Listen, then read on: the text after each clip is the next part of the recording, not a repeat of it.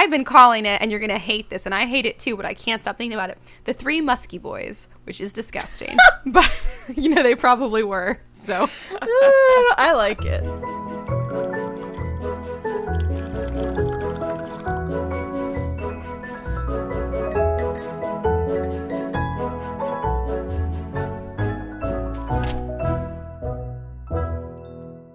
Hello, everybody, and welcome back to That Pretentious Book Club. And I think this is coming out in the new year, so and Happy New Year! Happy New Year! Yay! Woo! That over there is your host, Kendall Shaw, aka Dr. Spoons Palermo. Hi, howdy. And over there is your beautiful host, Ash O'Rourke, but you can call her Wheezy. It ain't easy being wheezy, although it feels a little bit easier the week between Christmas and New Year's because there's no rules for anything. You can eat chocolate really for breakfast. I could drink alcohol all day because I have to finish drinking the alcohol we bought for Christmas. You know, I Mm-hmm. can just play with all of my presents. Like I was just showing Spoons. I put the sticker she got me on a water bottle my sister got me. Um, there's no rules for anything, and I did spend four hours today working on a D and D campaign. Um, and part of that was me creating a map of one of the books that I wrote. So the map of the world in it, because that's what I decided in a very egotistical and narcissistic way to set the D and D campaign in. I love that. it's good. It was fantastic. Um, yeah. But anyways, uh, That's very exciting. it is. Spoons, how has your gray week been? Uh, it's been pretty good actually. I love this week because it's like, well, at my internship, like nobody's there. It's like for because it's a school thing, so it's like no work, no nothing. I'm kind of just vibing. It's nice. I went to knitting group with my grandma and my cousin on Wednesday. Aw. Uh, I saw the new Avatar. Oh my and God, now haven't I like. I like get Avatar now. Before I was like Avatar's whatever. I was Really? like I'm just gonna go see it because everyone's seeing it, and you know might as well see it. And now I'm like, no, Avatar's awesome. I think this one is way better than the first one. Wow, Way and I thought the first one was good. So I mean, I don't, I don't really know what to think Yeah, about I, this. I hope you like it. I yeah, we'll see. We can talk about it. Yeah, I spent a lot of time with my family, which was great. So yeah, kind of just enjoying the enjoying my time. Did you get any super cool Christmas gifts? Because you know that's what Christmas is all about. Uh, absolutely, that's what it's about. And yes, I did. Uh, I got a dress form for sewing, did! and she's adjustable. this is my It dream. is- You're living my dream. I, I'll bring it over and we can play with it because it is like going to. I have a. I just know it's to bring my sewing game up like one thousand times. You know. So this is a very exciting. Here, I have a for me. proposal for you. You Okay. can bring the dress form over. We're just gonna get buku fabric. We can use my super fancy sewing machine, and we can sew costumes for our D and D characters slash book Oh, characters. my and we can just wear them to like when we play D and D, and also just you know as super nerds, and also like to Renaissance fairs and stuff, and also just you know around the Uh, house to do chores and stuff. This sounds so fun. That's like exactly what I want. Excellent. This is exactly what I want too. Ruby doesn't. Ruby is barking my puppy, but um, that's okay because you will like to Barely see heard empty her. spoons. it's all right, Ruby. You can be involved.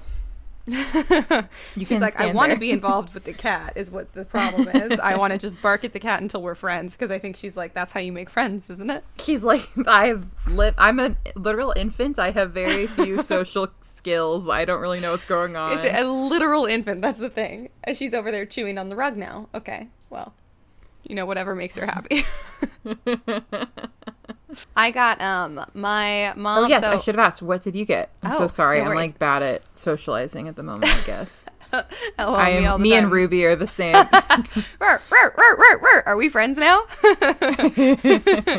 um, I so obviously Ruby's my best Christmas present, who I got early from Javi because um, dogs are expensive, and so that was exciting. But for like gifts I got on Christmas, and I know that gifts are not what it's about, but I do have to say I'm so positively thrilled out of my mind. My mom got me a little foot massager, and I'm so happy. Oh. it's so nice. I've been complaining for like two months that I don't know why. People usually get older and complain about like, oh, my back hurts now. I'm like, no, my feet hurt. My feet hurt so bad, and I don't know Oh, why. no. And so for like two months, I've just been like, oh my god, my feet hurt. I wish, and you can't really massage your own feet. Like it doesn't really work. And so I've been complaining about that, and I got a foot massager, and it's so That nice. is amazing. Yeah, I love that. I love it too. Ooh. It's so nice. And uh, I started playing this game called Raft with Javi, which is a survival Raft. game. But now Javi can't play it with me because his PC is here. So I need other people to play it with me. Spoons. uh, sure, I'll play. I'll play Raft. How does Cool. one play Raft? Uh, it's a really fun survival game. I'll take like a little video of me playing it and send it to you. It's, it's pretty fun and pretty chill. I want to play it on creative mode where the shark can't eat you alive. Um, I'm trying to get my friend Marissa to play it with me also. What up, Marissa? She sent me this fantastic Christmas gift, and I will say that that some of the stuff in it was wrapped in Justin Bieber Christmas wrapping paper, which was honestly just as good as the rest of the gift, which was also spectacular.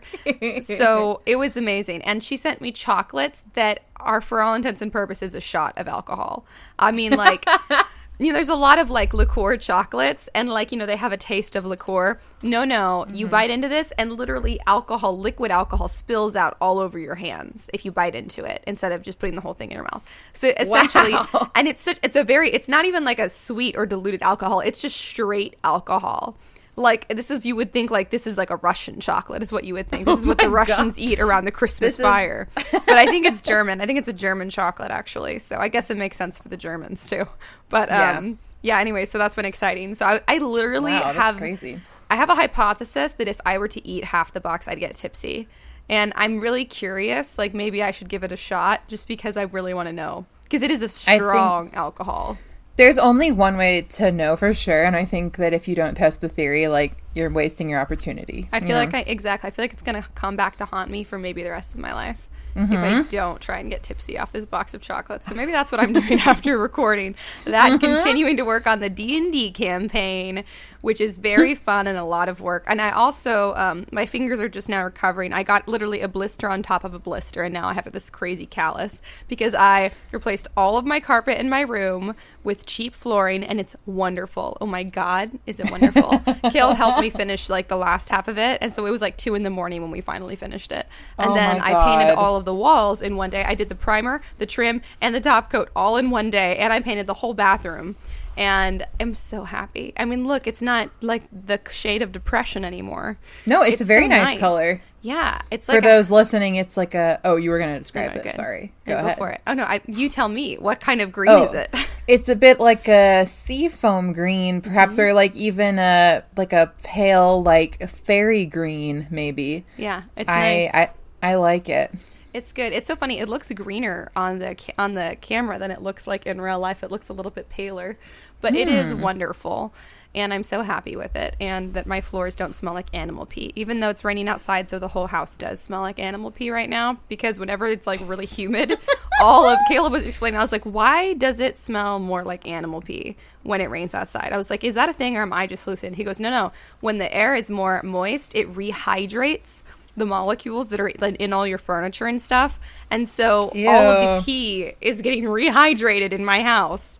And now my house smells like animal pee to me. I mean, my room is not bad because I got rid of the carpets, but the living room because the cats peed on the couch so many times, which is Uh. disgusting. And I know all of you are like, I'm never going to her house. I know. I'm ashamed, Well, okay? Don't Listen, shame me. people, this is just what happens with pets sometimes. It really is, how it especially is. Mm-hmm. when they have attitudes. Like Ruby, what are you doing? She's laying underneath the chair with her head on one of the like chair legs, just like resting on it, asleep. right She's now. such a sweet baby. Yeah, I um so she played so hard outside this morning um, when I was walking around the farm talking about some projects we're doing with my brother. And then when I came back to grab Ruby from she was playing with Winnie and I was just keeping an eye on her, she was covered in dirt, just covered in dirt. and I was like, disgusting. Great. Um, and so then I stuck her in the shower with me and I showered her off because she likes to prance around in the shower while I'm showering. So I was like, let's just make this as not traumatic as possible. And I took a shower and I just stuck her in there so she could play in the water. And then I was like, now it's your turn and gave her a little shower. And then she passed out, wrapped up in her towel like a baby. I was thinking that she would squirm out of it like she usually does. She was so tired, she just knocked out in the towel for like an hour. Oh. And I was just holding her like a baby in her towel. Oh my God. It was so funny. I'll send you a picture. But it was Please. precious. So Aw, it's been pretty cute. It's been pretty chaotic trying to house train the puppy, but it's been pretty cute when it's not been horrible. I mean, it's still a puppy. Like she's still so sweet and cute. She is. I'm also sending you a progression of um, all of the. My mom taking a nap on the couch and all of the animals one by one joining her. And I took like a progression of photos as they all got Okay. closer and closer. I just got them. Oh, her little bow. yeah. Oh my god. she's like covered in animals. She is. Yeah. Oh. They're like, you look warm. I think I'll lay In a here. blanket. I know, in a little cute. blankie. Knocked out. It was so freaking funny. Yeah, That's so anyways, um Christmas stuff. Christmas was wonderful. Javi was home. It was awesome. Did the floors, did the walls, had all of Christmas, roasted my first turkey and made Irish potato Oh. stuffing. So that was good. I also made mincemeat pies for the first time ever. And they were delicious, by the way. Uh, I mean, I bet. Yeah.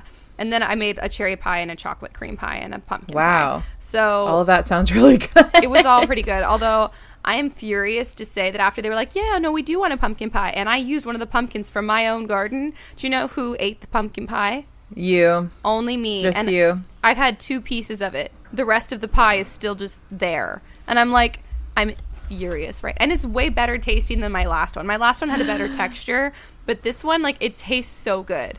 I'm like, This is so sickening. mad.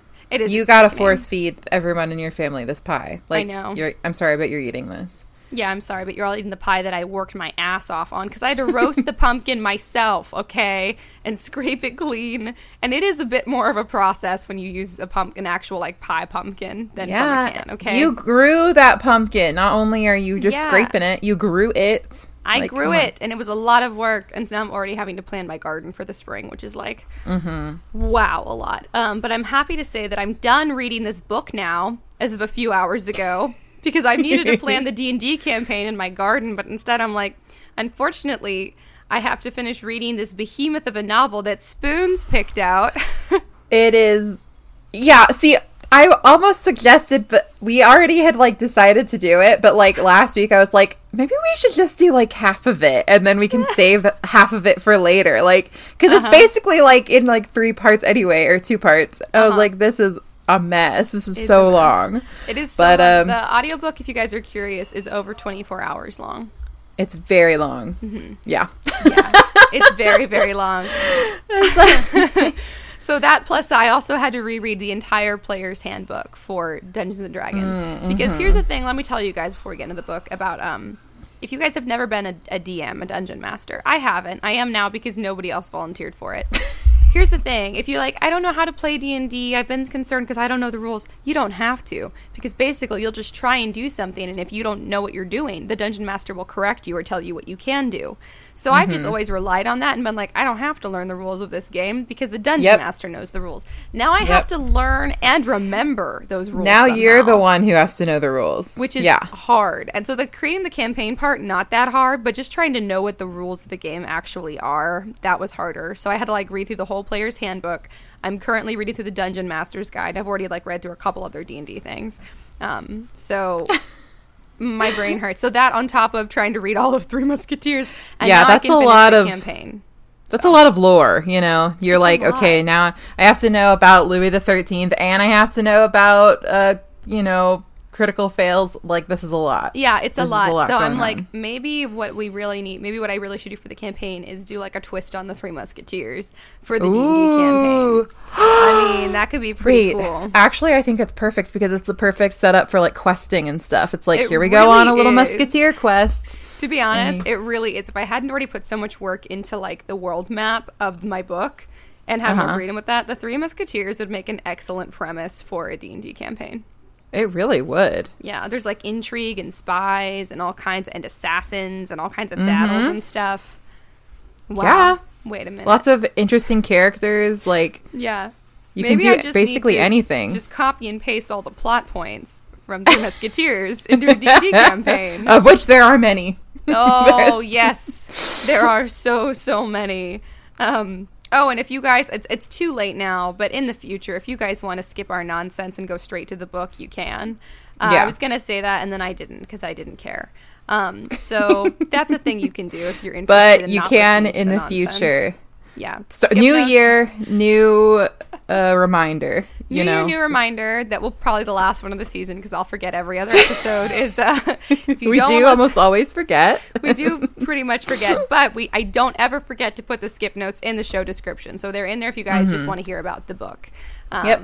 So they're there, and I'm sorry. I well, kind of sorry. I'm not super sorry. I'm like mm, a little bit sorry, but I hope everyone had good holidays and a happy Yeah. new year. I'm excited. Yeah. Um, usually I'm like blech a new year, and for some reason I'm excited for this year. I feel like good I am things are gonna too. I feel like last year was so bad for me that like this year is going to be really good. That's Mm-hmm. Yeah. where I'm at. Yeah, last year was hard in a lot of ways. There were some good things too. The year before that was just hard all around.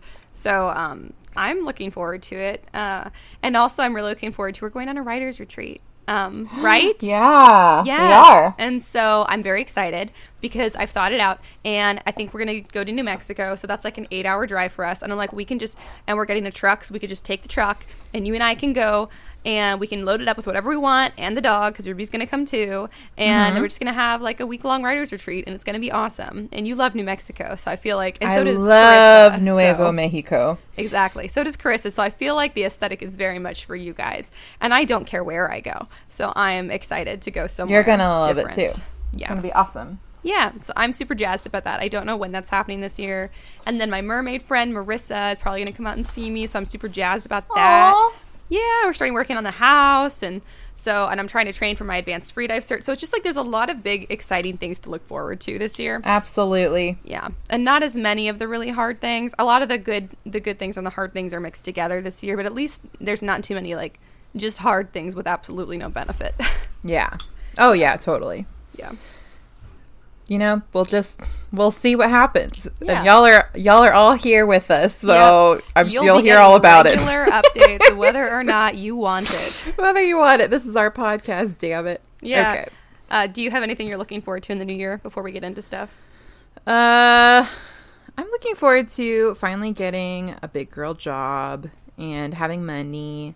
Yeah, that sounds. That's what. I'm most excited for, and I'm really excited because I'm kind of almost done with the book I'm writing right now, Ah, and I'm feeling really good about it. So those are the two main things at the moment. Also, a bunch of movies that I'm excited for come out this year, like a bunch. have you watched Glass Onion? Yes, I saw it in the theaters when it was Oh, out for like right. a week. I want to watch it so bad. I'm going to watch it. It in was the new so year. great. I don't think I liked it as much as Knives Out, but I would watch like 8,000 Benoit Blanc mysteries. Like, Same. I would watch them forever and ever and ever. Like, Same. I love it. That's what they did Yeah. for Hercule Poirot. So you know. Exactly. He's our new Hercule Poirot. He is, exactly. There's something about him where you're just like, I never want to stop looking at you. Yes. Oh my God. He's amazing. I agree. Ugh, well, should we get into it? Yeah, yeah. Okay, so this episode, we are covering the giant, enormous, super, super long novel by Alexandre Dumas. The Three Musketeers, uh, or as I've been, I've been calling it, and you're gonna hate this, and I hate it too, but I can't stop thinking about it. The Three Musky Boys, which is disgusting, but you know they probably were. So I like it. Honestly, it's, they kind of deserve that too. Like, they are a little musky. They are musky.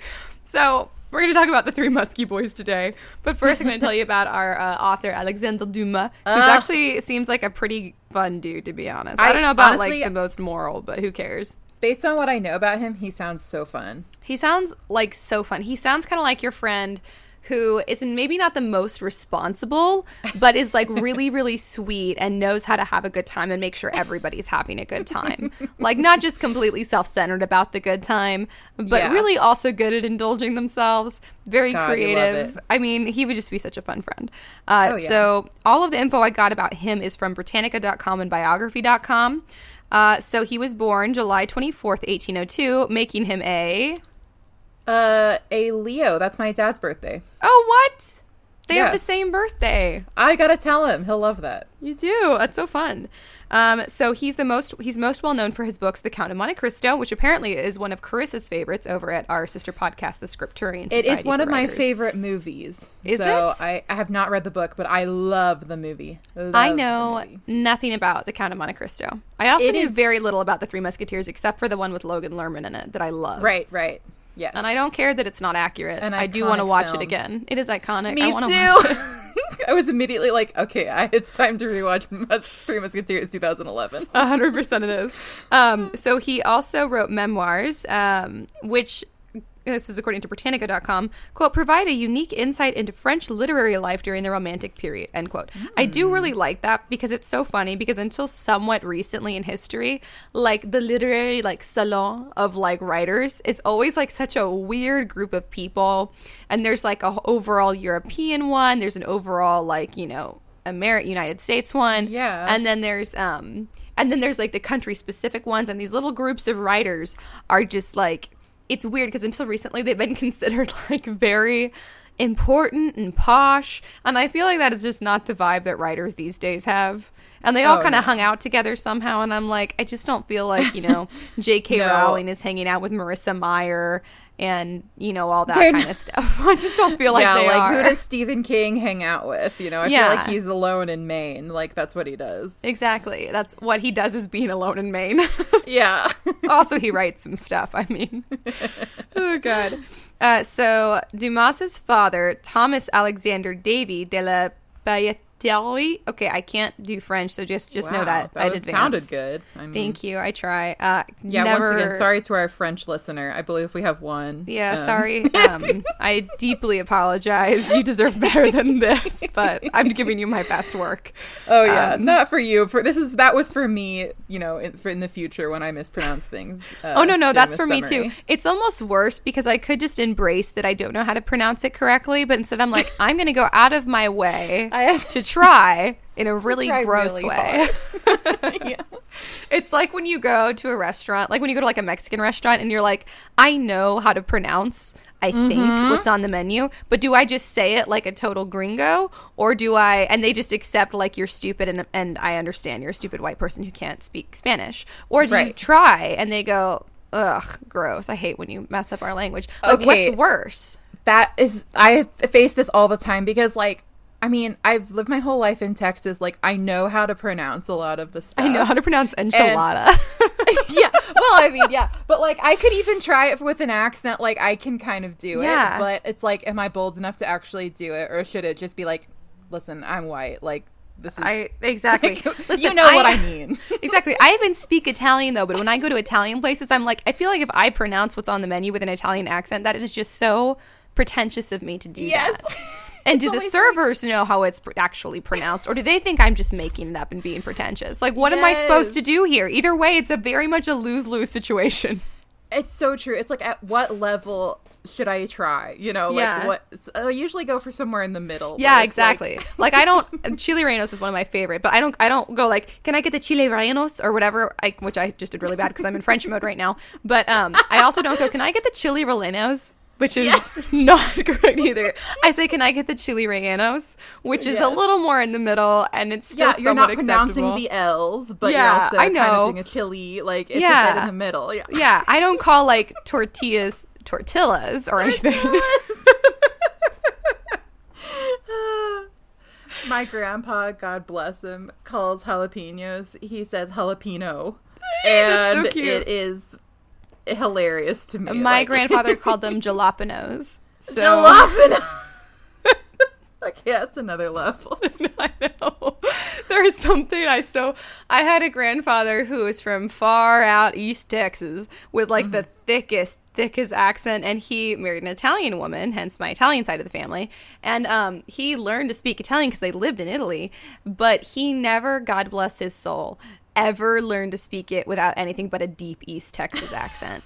and so it was just so freaking weird to hear him speak Italian. I'm like, you've lived over there for like 15 years. How is it possible that you still are like, ciao, como sta? like, instead of like, how is it possible? the Italians are like, all right. I mean, I know what you're saying, but They hate bush. This is why they hate Texas. They hated it's. They hate. They We used to say, "Oh, if you're from Texas, that's Bush's state." And so I don't know why they hated Bush. I honestly don't know what the deal is, but maybe it was more like they hate Texas, and Bush was from Texas. So I don't know if it was the chicken or the egg situation, but they're like, we hate all of it. Don't talk to us.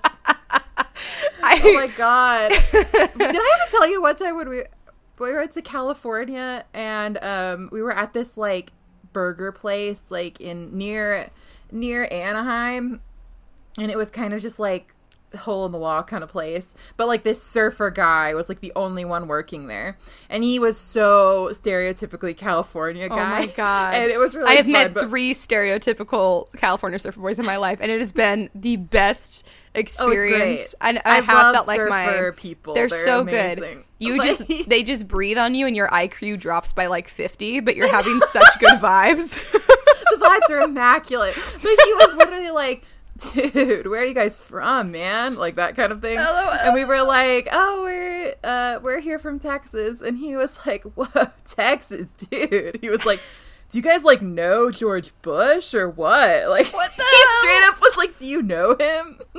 And we were like, uh, no. no. Also, Texas is even even if Very it was like a normal size state like Oregon or something. No, they still wouldn't know. But really oh my funny. god. Like you'd think he was joking, like it sounds like a joke, but he kind of seemed serious. Is like the only Yeah. reason why I still remember it. it Yeah. was so funny. Yeah, I there was a kid I He made a used to. burger. Well, that's what matters for him, you Yeah. know? And you. That sounds great. Yeah, it was great. Um I assumed that one of my this kid I got partnered up with a lot in one of my literature classes. Hey Nate, what up? I assume he has some talents. Um, he showed me a video of him surfing once, and he seemed to be pretty good at it. But I will say that because we always sat by each other, we always got paired up together. And every time the teacher would ask us like a question, like to answer like in pairs, I would be like, Nate, if you open your goddamn mouth, I'm gonna kill you, because he never got a single answer right. He talked like such a bra, dude, and he was like, dude, look at this choice wave, man, and would like show me these videos of him surfing, and I was like, it's all he thinks about, and I'm like, I love that for you. Well, that's his thing. That's what he does is he surfs. I should say that's it. What up, Nate? Good job. You're a great surfer. You killed me. Absolutely killed me in that class, though. Like, he was such a nice good. dude too, but I was like, I don't know if you are dumb or if you just sound dumb. But either way, like I never in my life ever ever want to get paired up on any project with you again. Nate, you're a great guy. Do not answer a question again, or I will kill you. I will kill you. And he's so he was so nice too. I was like I'm usually like the dumber the person, the more entertaining, you know. I've Oh, never God. been annoyed before. I love dumb people. I do too, except for Nate. At the time, I was like, Nate, I'm I'm over you. I'm done with you, bud. You're like, Chaw, dude. Look at this gnarly wave. Like. Shut up. Shut up, Nate. Shut up, Nate, about your gnarly waves. Nate, show me after class. Dang it. Oh, but he was adorable and very sweet. But also, like, I also feel like Californian surfer boys are some of the only like grown blonde men who are left. So he was blonde. So were the two men in California that were like, "Oh yeah, the beach towels are over here." Where we Oh also stopped on a road trip and we were like, "We forgot to bring towels, with you guys." And there, it was like forty dollars a beach towel, and I was like, "This is insane. I hate this place." Oh my god. But they were also so so stereotypical Californian boy, and Oh. both of them blonde as well.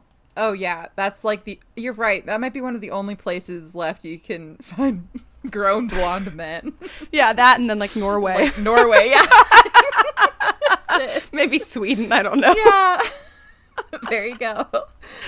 Oh, that's LOL. Okay, uh, that was a really fun riff. I'll keep talking about Alexander Dumas. Wait, I would like to really quickly. I can pronounce Chili Relleno. I can say it. I'm sorry. Um, I did say it so badly it was embarrassing. Um, okay, so what? That was just funny. You're like, uh, I had to set the record straight. to set the record straight, I can pronounce it. I cannot speak Spanish after three years and getting C's for three years, but Italian and Spanish is too confusing together. Uh, I do mix them up sometimes, which is not good. Um, anyways, so uh, Dumas's father, Thomas Alexander Davy de la Pailleterie, this is I just said this. Um, so he was born out of wedlock to the Marquis de la Pailleterie and Marie Cessette Dumas, a black sa- slave from Santo Domingo which this is just very cool. Uh, he's like his dad has a very cool backstory. So the Dumas family name was adopted from uh, Alexander Dumas's grandmother, which was the the um, Marie Cessette Dumas, the slave from Santo Domingo. Um, and so then his dad, Thomas Alexander, took the name Dumas when he enlisted in Napoleon's army, where he acquired the nickname "quote Black Devil." Which I do not know what, what or why, but Wait, for some reason, Dumas' dad?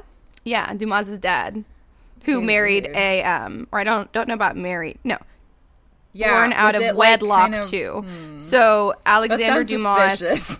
Yeah, I know. So Alexander Dumas, the author of that we're talking about, Uh-huh. his father was the illegitimate child of the Marquis de la Pelleterie and Marie Cessette Dumas, a black slave from Santo Domingo. So Oh, his dad was. his dad, yeah. Oh, so Alexander, okay. so Alexander Dumas, the author, his grandmother was, I think that's Haitian. Don't quote me on it, but I think it is. Okay. Um, was the her his grandmother was a slave, and so Mm-hmm. I don't even want to probably very bad situation that led Probably to this being born out of wedlock. But I it comes to something cool later, so I'm going to continue. Yeah, Uh, go ahead. So.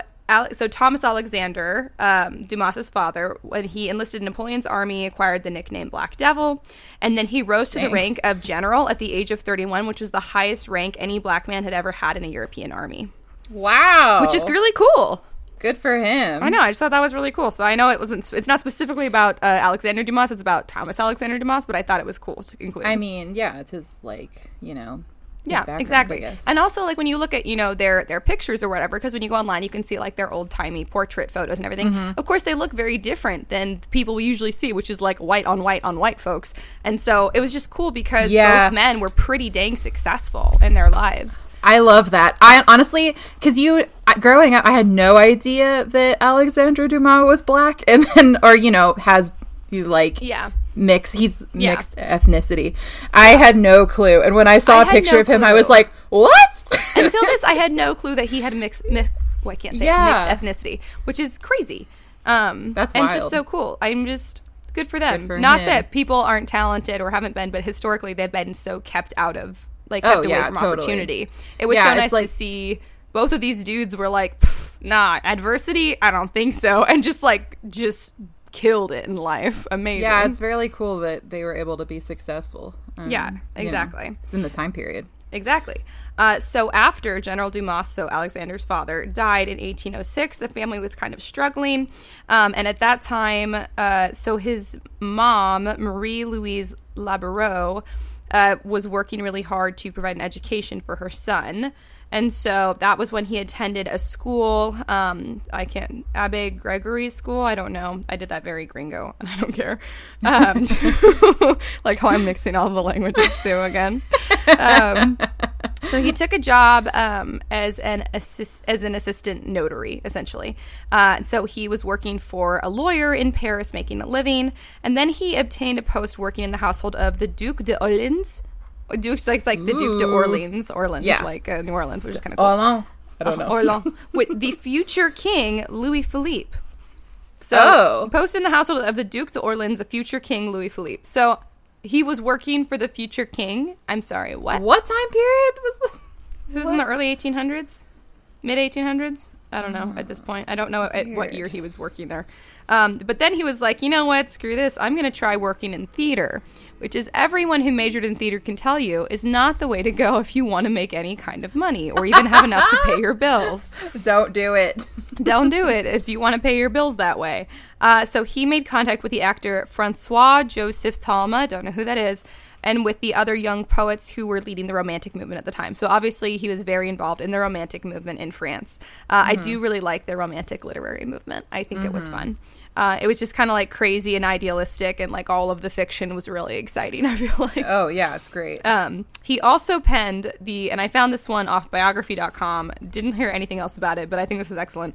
Penned the fantasy novel The Wolf Leader, which is considered one of the earliest werewolf books. what? And I'm like, wait a minute, wait a minute, because I didn't I read about read this on that. the other websites. Where is this from? Where is that? I, I need it.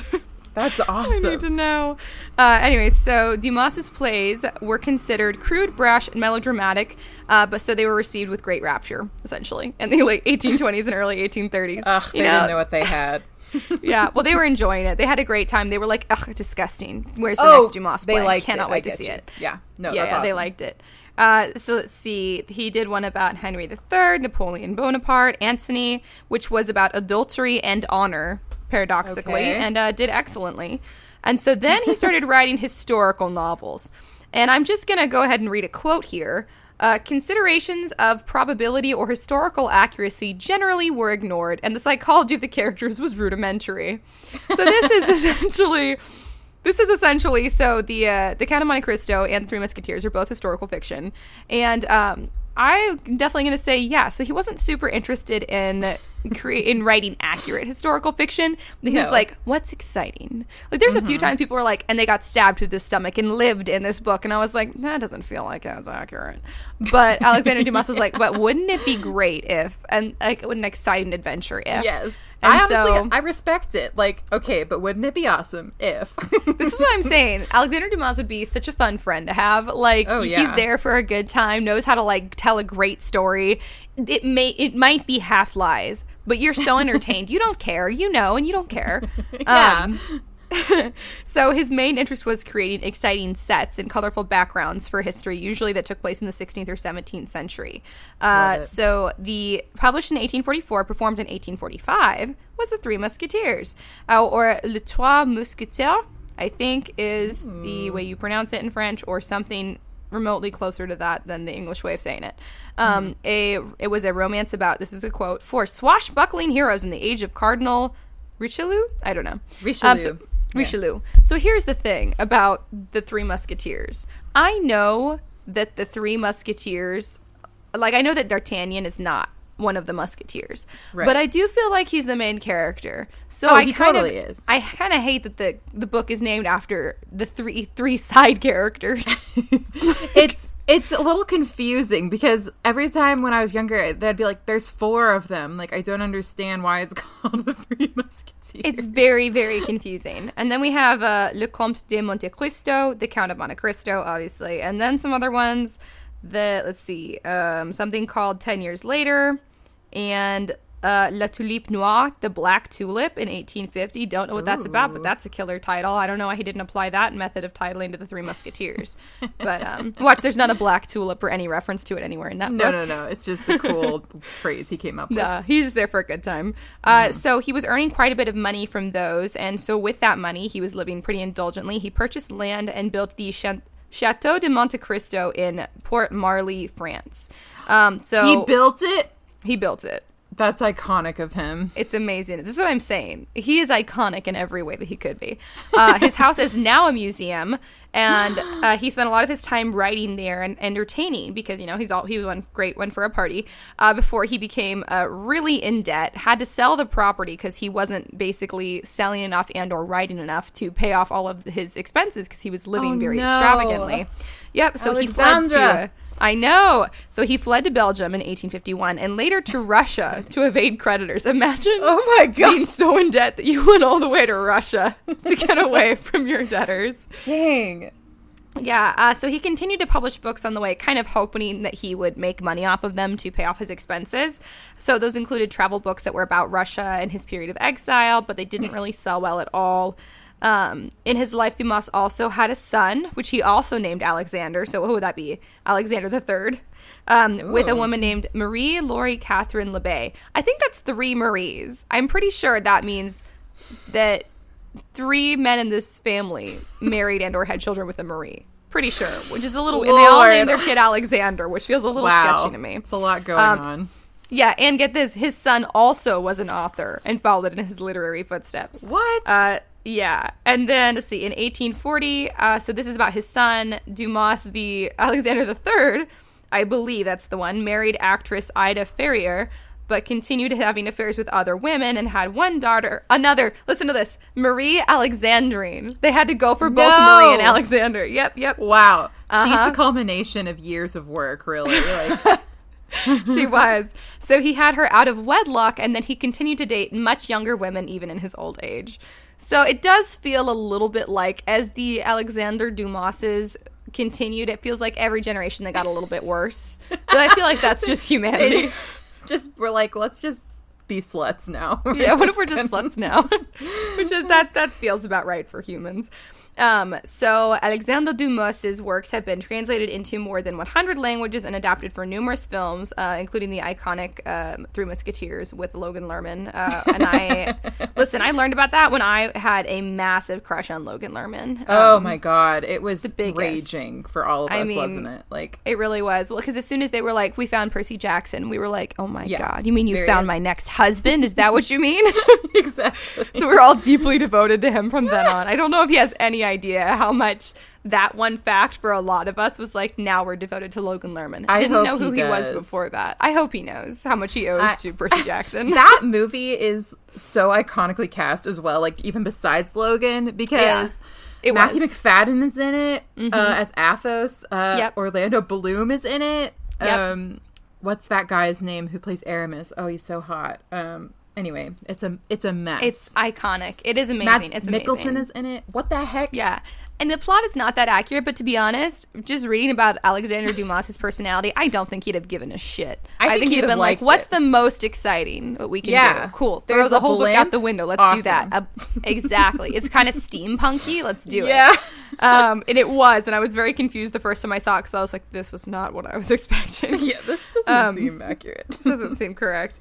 Uh, so the unfinished manuscript of a long lost novel called um, Le Chevalier de Saint Hermine, the Last Cavalier, basically, was Oh. discovered in a I think the National Library in Paris in the late 1980s and was published in 2005. So now I'm kind of curious. I love when people find like unfinished manuscripts Yeah. authors. I'm like, I want to know what you were working on. Um, so I think that's interesting. Uh, let's see. So Alexandre Dumas died on December 5th, 1870, in France at his son's home. So it sounds like they stayed pretty close. That's he nice. was buried in a cemetery. Uh, it sounds like near there. But in 2002, his body was moved to the Pantheon in Paris, where Dumas rests among other French literary greats, including rival Victor Hugo. Would have loved to learn more about that rivalry. Oh Um, yes. I know. Uh, Emile Zola and Jean Jacques Rousseau. So, Oh wow. Yeah. Yeah. Rousseau. So that's all I've got on uh, Wow, Alexandre Dumas. I loved it. Yay, Alexandre Dumas. He's pretty great. I, I enjoy it. I enjoy. yeah, cool guy. I Yeah, mean, I I just really respect the dedication to like what would be awesome, you know, like Yeah, I respect the dedication to being having a good time. Yeah. Yeah, oh, absolutely. the Porthos Oh, energy is That's what I was thinking too. The second I saw his picture, I was like, hang on, why do you look like Porthos? And then, and that was before I even read the bio. Then I read the bio and I was like, oh, so you are Porthos. So it's like that thing where like ev- every writer kind of does this. Oscar Wilde did this too. Whether it's the main character or a secondary character, there's a lot of authors who, in everything they ever write, there's at least one character that is almost their carbon copy in some way or other. And I feel like a good time. exactly. I feel like that was Alexander Dumas with um with Porthos for sure. oh yeah, I see that. Yeah. Yeah. But anyways, that is uh that's what I got on Alexander Yay, Dumas. that was awesome. Hey, club members, Ash here. Just wanted to remind everybody again about our friends Leah, Jacob, and their family. Right now, Jacob is going through cancer and treatment for that, which of course is uh, is a lot for any family to deal with, and I know all of us can relate to that to some extent. Uh, I just wanted to remind everybody that if you want to support them, you can do that by going to GoFundMe and looking at medical and expenses for Jacob Schumacher, or following the link in our description below.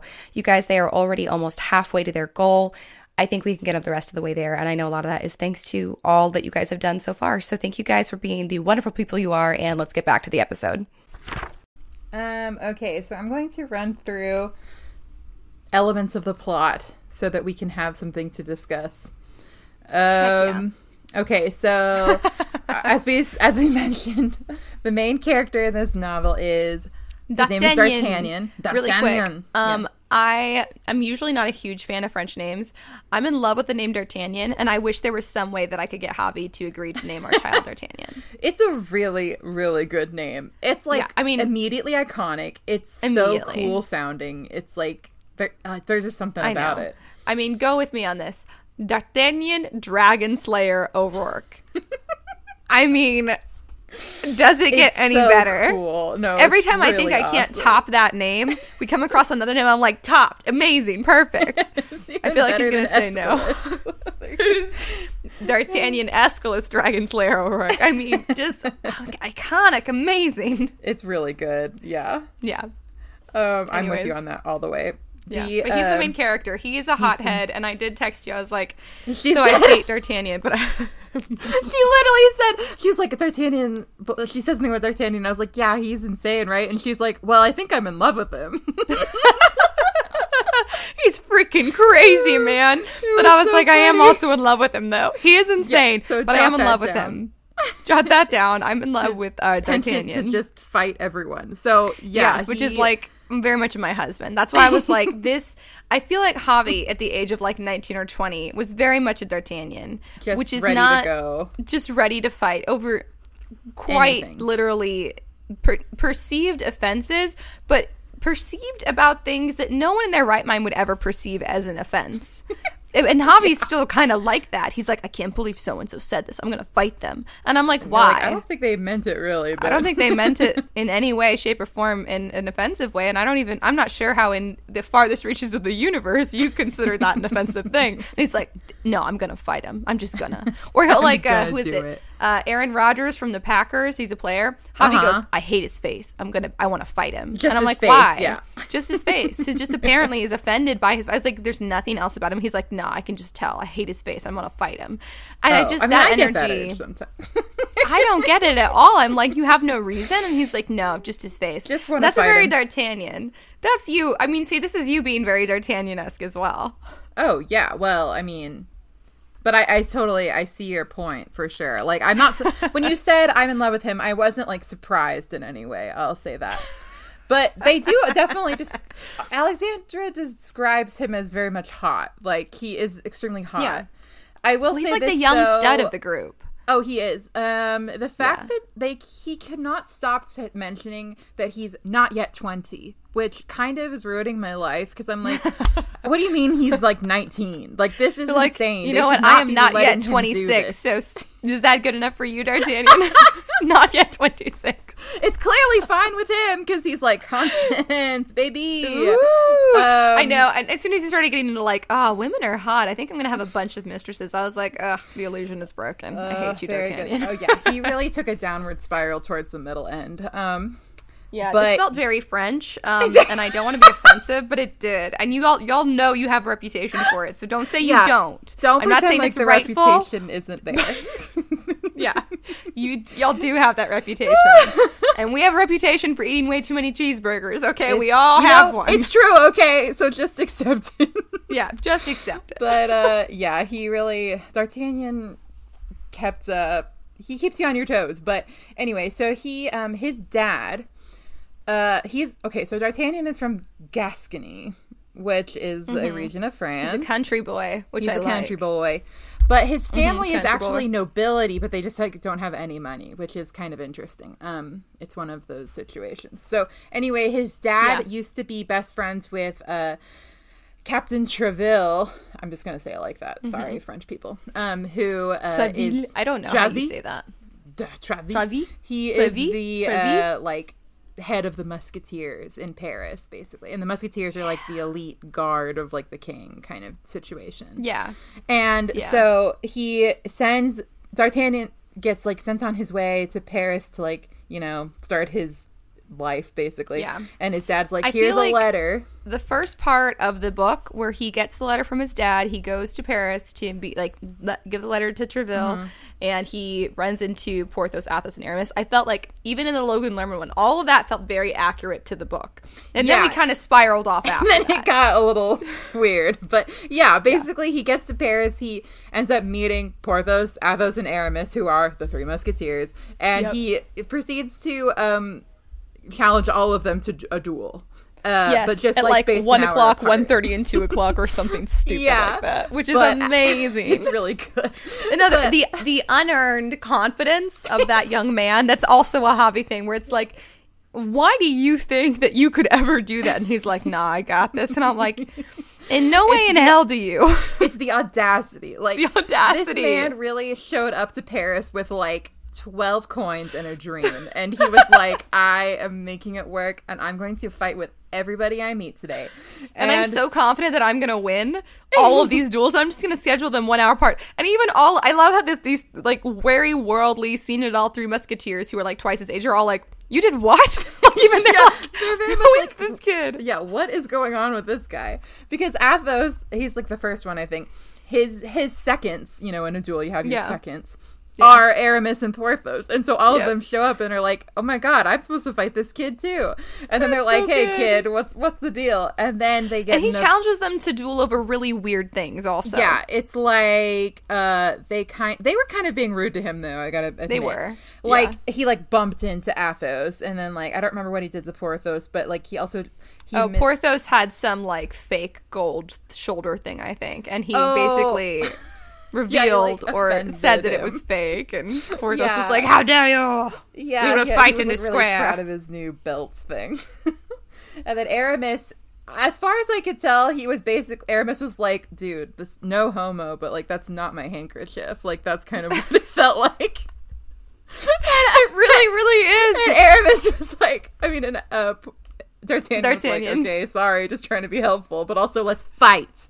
And so yeah, he's like, "Okay, fight. that's fine. Let's go. Let's Well, let's fight three then." o'clock or whatever." Yeah, yeah, uh, To the death, so- you guys. Also, to the death. These this is to the death. Like we should to the death for the minor, the most minor offenses. And Yeah. dueling, I believe, based on the cardinal's decree, isn't it illegal in the city or something at this point? I'm pretty sure it's not allowed. And so they Yeah. show up, but they end up in a like squabble with the cardinal's men. Um, and so Cardinal Mm-hmm. Richelieu is like kind of the king's like main advisor guy, it seems, and he's Mm-hmm. Even though, like, they're also kind of rivals. yeah. And so Richelieu is kind of like the main antagonist in a way, besides Milady, I guess. But he sort of hangs sometimes. It's weird. So uh Cardinal Richelieu, his like men and the musketeers are always fighting. And so then there's this whole Yeah. thing where like the um the Treville ha- tells the king, like, who, by the way, this is Louis the Thirteenth. So the line of succession for people who don't know, I find this interesting. But Louis the Thirteenth was the king, and then his son, Louis the Fourteenth, is known as the Sun King, and he was the like he's like the longest reigning monarch ever. but, really? So yes, How long did he reign? um, it's a long, long time. but he's it's kind of unfair because he started when he was like a kid. So um, oh, yeah, yeah, yeah. but he was insane. He's the one who moved like the court into Versailles. So Okay, his whole that's thing was him. like it was a lot of excess. It was sort of like the beginning of the end for France monarchy, but Mm-hmm. at the time he was extremely powerful and like that's why they called him the Sun King. Like he was kind of he had it all going on. Interesting. So then after Louis the Fourteenth was Louis the Fifteenth. Don't care about him so much, but his son is Louis the Sixteenth, the one who eventually got beheaded in the French Revolution.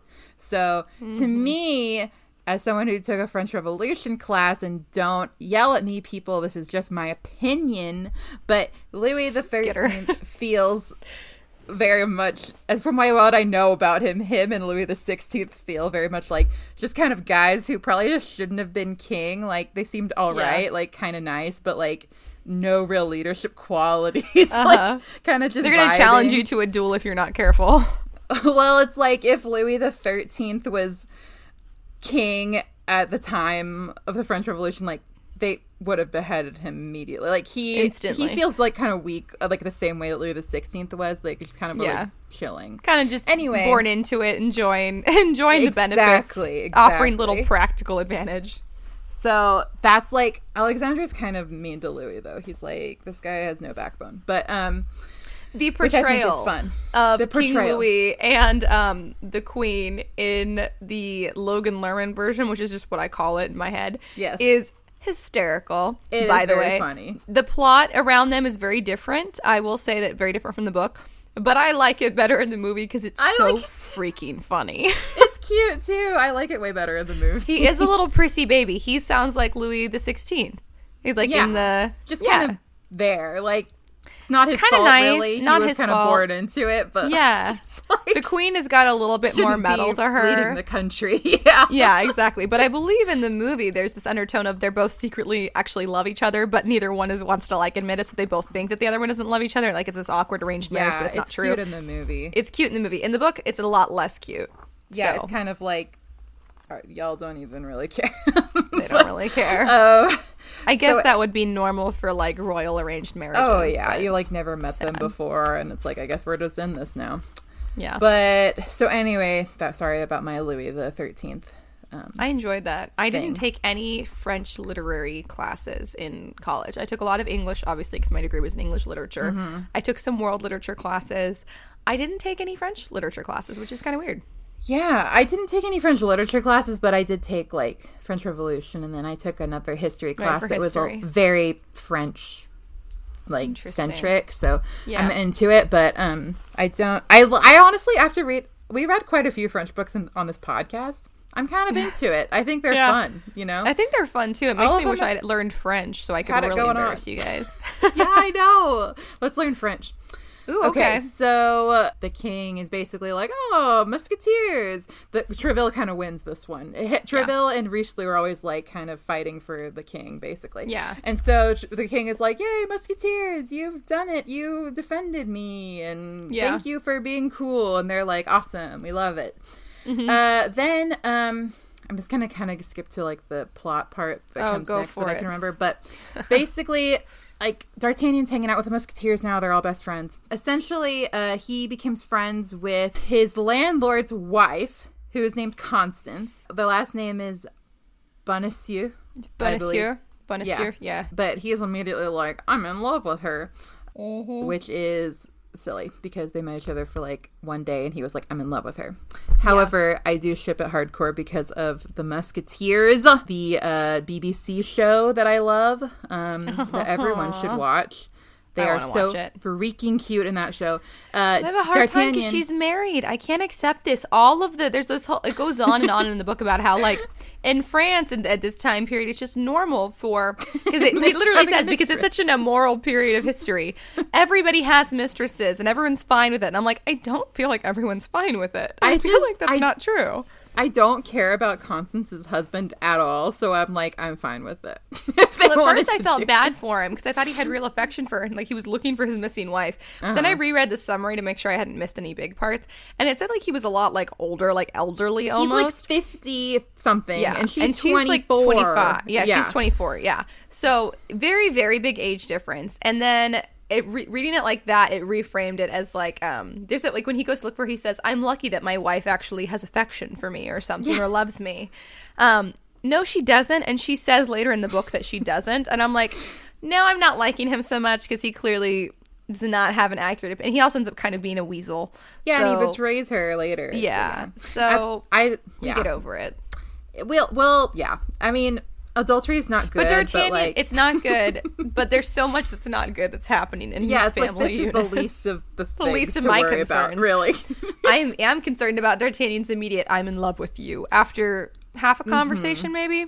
And he's Mm-hmm. Well- like, it's like he decides because like the Musketeers have mistresses. He's like, now I'm getting a mistress. I'm gonna pick this one because she's here. I have to get one too. I was cracking up. I was like. D'Artagnan. Well, because it kind of works. Like, okay, basically the plot though that's happening is that the Queen and and the Duke of Buckingham from England, which by the way, this is another thing I have to mention.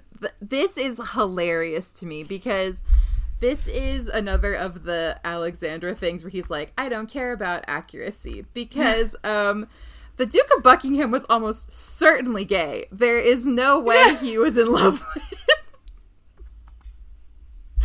No way he was in love with Queen Anne. Um that is super funny. so it's I didn't like, even think about it being a real person. This felt so not historically accurate that I wasn't even thinking of it as historical fiction. this is so basically J- King James, uh yes, the Bible King James one. He Oh. he was gay. So he um it is heavily believed that James the First and the Duke of Buckingham were like lovers. He had like a secret passage constructed so that they could like meet up. Like Oh my god. this is a whole thing. It's like not even I didn't know. yeah, it's. Alexander, do your Alexander, research, bro. I did not realize that. So, but basically, the Duke freaking funny. is like in love with Queen Anne, who is Louis the Thirteenth's wife. Mm-hmm. And so they kind of have like this weird rapport thing, but she's being like, you know, all coy about it because she's like, I am married and whatever, but she's clearly Yeah. into him. Yeah. Um, so Constance, who is D'Artagnan's landlord's wife, is Uh-huh. uh the And pseudo mistress. yeah Ish. is uh, Anne's like lady in waiting basically. So she like Mm-hmm. helps Anne arrange like secret meetings with Buckingham a little bit. Uh, and then they the cardinal though kind of finds out and he wants to start some shit. And so he um finds out that like the that Buckingham has this uh is it a necklace or what is it? I don't know what it is. It's, It's diamond jewels. tags. I don't know what Yeah. that means, but there's 12 diamond tags, whatever Uh-huh. that means. That was a gift from Anne from King Louis. Yes. And yeah. And so Cardinal the Cardinal finds out that Buckingham has it. So he's like kind of plants the idea that like basically like he's trying to cause division between Anne and Louis, which is Yeah. valid. I mean, because he was hitting on Anne and Anne rejected him. It's like And he was like, "Then fine, bitch. I'm going to get revenge on you for not liking me back." Yeah. which is still the approach that we see It's with men. And what the hell? Get it together, guys! get oh my it god! together. So yeah, the Cardinal and Anne are like enemies now. Um, Yeah, So I would be anyway, there's too. this whole plot. But they know that if there's like drama, like this could be war between England and France also. Like it's a big deal. So basically Constance finds out about all of this and is like D'Artagnan gets roped into helping. And Yeah. But also Dar- Constance like gets kidnapped for a bit and that's when he's like finding Then her. he Anyway, finds her. It's a whole And then thing. she's got to go to some secret meeting. And I just because I was listening to the audiobook and I was listening to it at like two like at two speed at this point because I increased it to eventually to two point eight speed because you have to increase it gradually. to try and, I don't think I've done 2.8 speed. since the Tiger's Curse. I'm gonna be real. That's that's pretty high for me. you inspired me with it. I remember I was literally thinking of Tiger's Curse and how you got through Tiger's Curse, um, which is a much easier read hypothetically than this one. It is. I had less be. time though. yeah, but um anyways, so he's like escorting her to like the door of this place where she has some secret meeting and she's at 2 point at 2.0 speed, so twice the speed of the normal narration. It took what felt like a minimum of 10 minutes for her to get him to go away. Which was like she, he's like I love you and she's like that's very sweet of you. I have to go to this thing now and you cannot come with me, so I just need you to get right out of here. And he's like, but how will I know that I will not see you again? And and all this like, tell me that you love me and and tell me that you will be my mistress type of things. And I I you know all this like basically he just won't. Fr- I'm like it's like when you're trying to end a conversation and somebody just won't let you. that is happening for like minimum of ten minutes at 2.0 speed of the audio narration Yeah, it's a mess. It's insane. I'm like, Constance is never gonna love you now, D'Artagnan, because you're being a freaking annoying. like, you're being such a prick. Also- right? Just go away. She's Yeah. trying to end the conversation. She even says. He says something else at the end that like basically restarts the conversation when he's about to leave, and she goes, "You're restarting the conversation, dude. Get out of here!" Like literally says almost that. yeah, but she's like kind of into it though. Is the thing like she ends up being into it, which is wild. Yeah, she does. But I guess it's that's because he's so, so weird hot. to me. There's- like Alexander Dumas did this, whereas like the Duke of Buckingham did it with Anne too, where he just kept being really, really persistent, and Anne didn't seem in any way into it, and then it turns out she was. and the same thing like- with Constance, and I'm like, I don't really. Mm-hmm. I feel like. Alexander didn't have a lot of su- true success with women because none of this is accurate to how women Oh, feel. I would agree with the rudimentary psychology note on this. it's very true. Yeah, it's like uh, I don't think this is actually None of the works, romances. but- this is not a book to go to for realistic It's- romances. No, go to No. the Musketeers, the BBC show. this is me plugging Or the Logan Lerman one. But do not go to the actual book, The Three Musketeers by Alexander Dumas, because it is not. Those romances make zero sense. Yeah, but our boy, it's just so funny. Like D'Artagnan ends up pulling this older woman who is married and his landlord just by like being insane. Like I can't Yeah. believe that really worked. You know, it's That's so what I'm saying. It shouldn't. And the Duke of Buckingham too was just like kind of being insane. I'm like, this is working. It shouldn't be. kind of It sh- yeah, it should not have worked. So yeah, but he does though. Yeah. yeah. So then they this is kind of the plot of the Logan Lerman movie. This Yes. whole part of it is which was my favorite part of the book. It's like a good part, yeah. Yeah. Now they have you're like, oh, now we're getting some plot. Let's go. Mm-hmm, so basically, D'Artagnan is like, all right, I'm assembling the Musketeers. At this point, let's keep in mind, D'Artagnan is not a Musketeer. He's literally just vibing. Like, I can't believe Yeah. he's staying in Paris and just hanging out. He's like I- kind of in training. They're kind. He's kind of besties with the Three Musketeers, but he's not. And he's actually a guardsman. He actually gets hired. He Mm-hmm. gets forced to work as a guardsman, which is the enemy of the Musketeers. But he goes on with the Musketeers when they go on their rounds, and the, and then the Three Musketeers that are his besties go with him on his rounds as a guardsman. But he is not a Musketeer yet. Mm-hmm. It's a it's a whole thing. yeah. So he and the Musketeers uh, kind of organize like this mission basically to retrieve the jewels from Buckingham and like Yeah. make it so that it seems like oh the queen was never cheating on Louis because Yeah, like, because they know the about cardinal this plan. tells Louis. I don't know if we fully said the plan.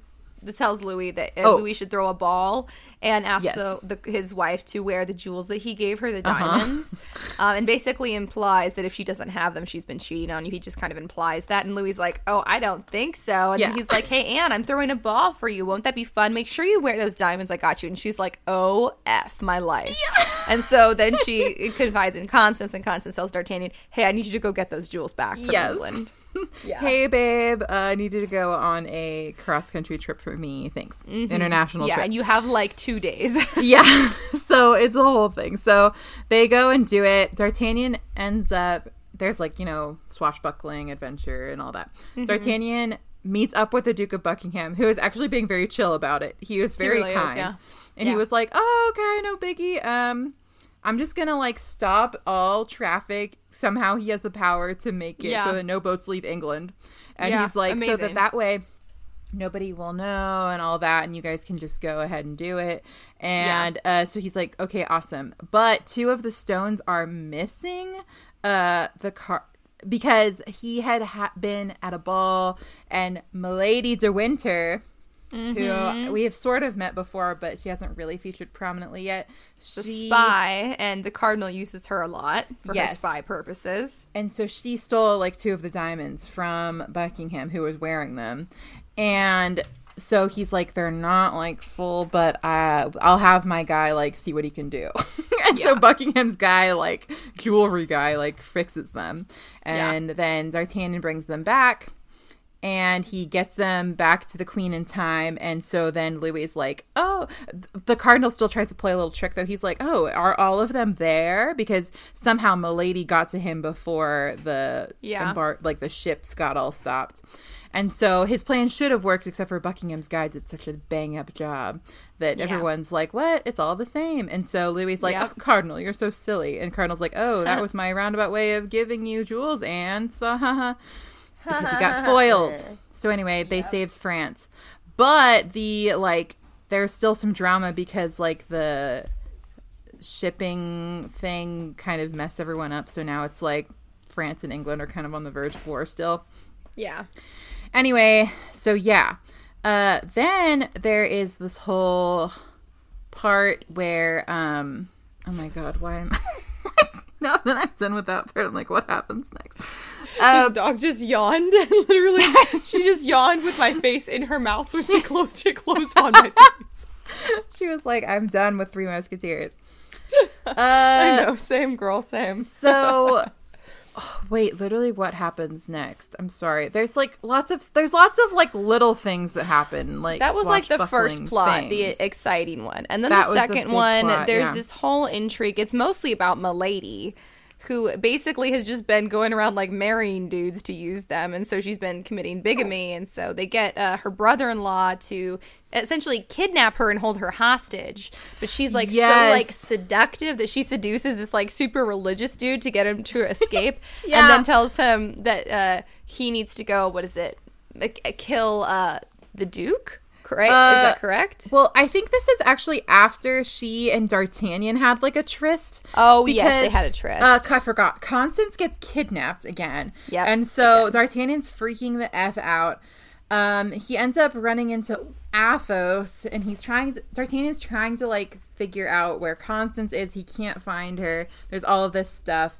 They basically are like, okay, we think like the Cardinal kidnapped her or something. he runs into Athos, who drunkenly tells him a story about how somebody he knows, a friend of his, quote unquote, clearly Athos Yeah. himself, uh, was married to this girl uh, years ago who ended up. He found out she was a criminal because she has like a fleur de lis, criminal's like brand, branded yeah. on her. And he Yeah. found out that she was a criminal and was like using him for his money, so he hung her. Um, and Which feels D'Artagnan- excessive. I was like, it's insane. I kind It of see why. Milady's like, I don't care if I kill a bunch of men. I'm like, yeah. I kind of wouldn't either if I were Honestly, you. who can blame her? Like, this is effed up. And D'Artagnan Yeah. is so like, oh my god, I do not want to know this, that he just pretends to be asleep so he doesn't have to deal with it anymore.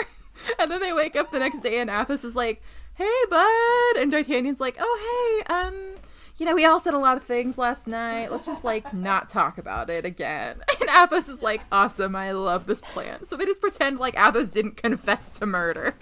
Um, because D'Artagnan and Athos are like best friends. Aramis Yeah. and Porthos seem like best friends, and then D'Artagnan and Athos are like best friends. Yeah, it's true. Then they kind of get everyone back, and D'Artagnan, while he's like at church with Porthos, Porthos is like trying to get his like lady love back in his good graces, and she's like this married woman who he uses for money.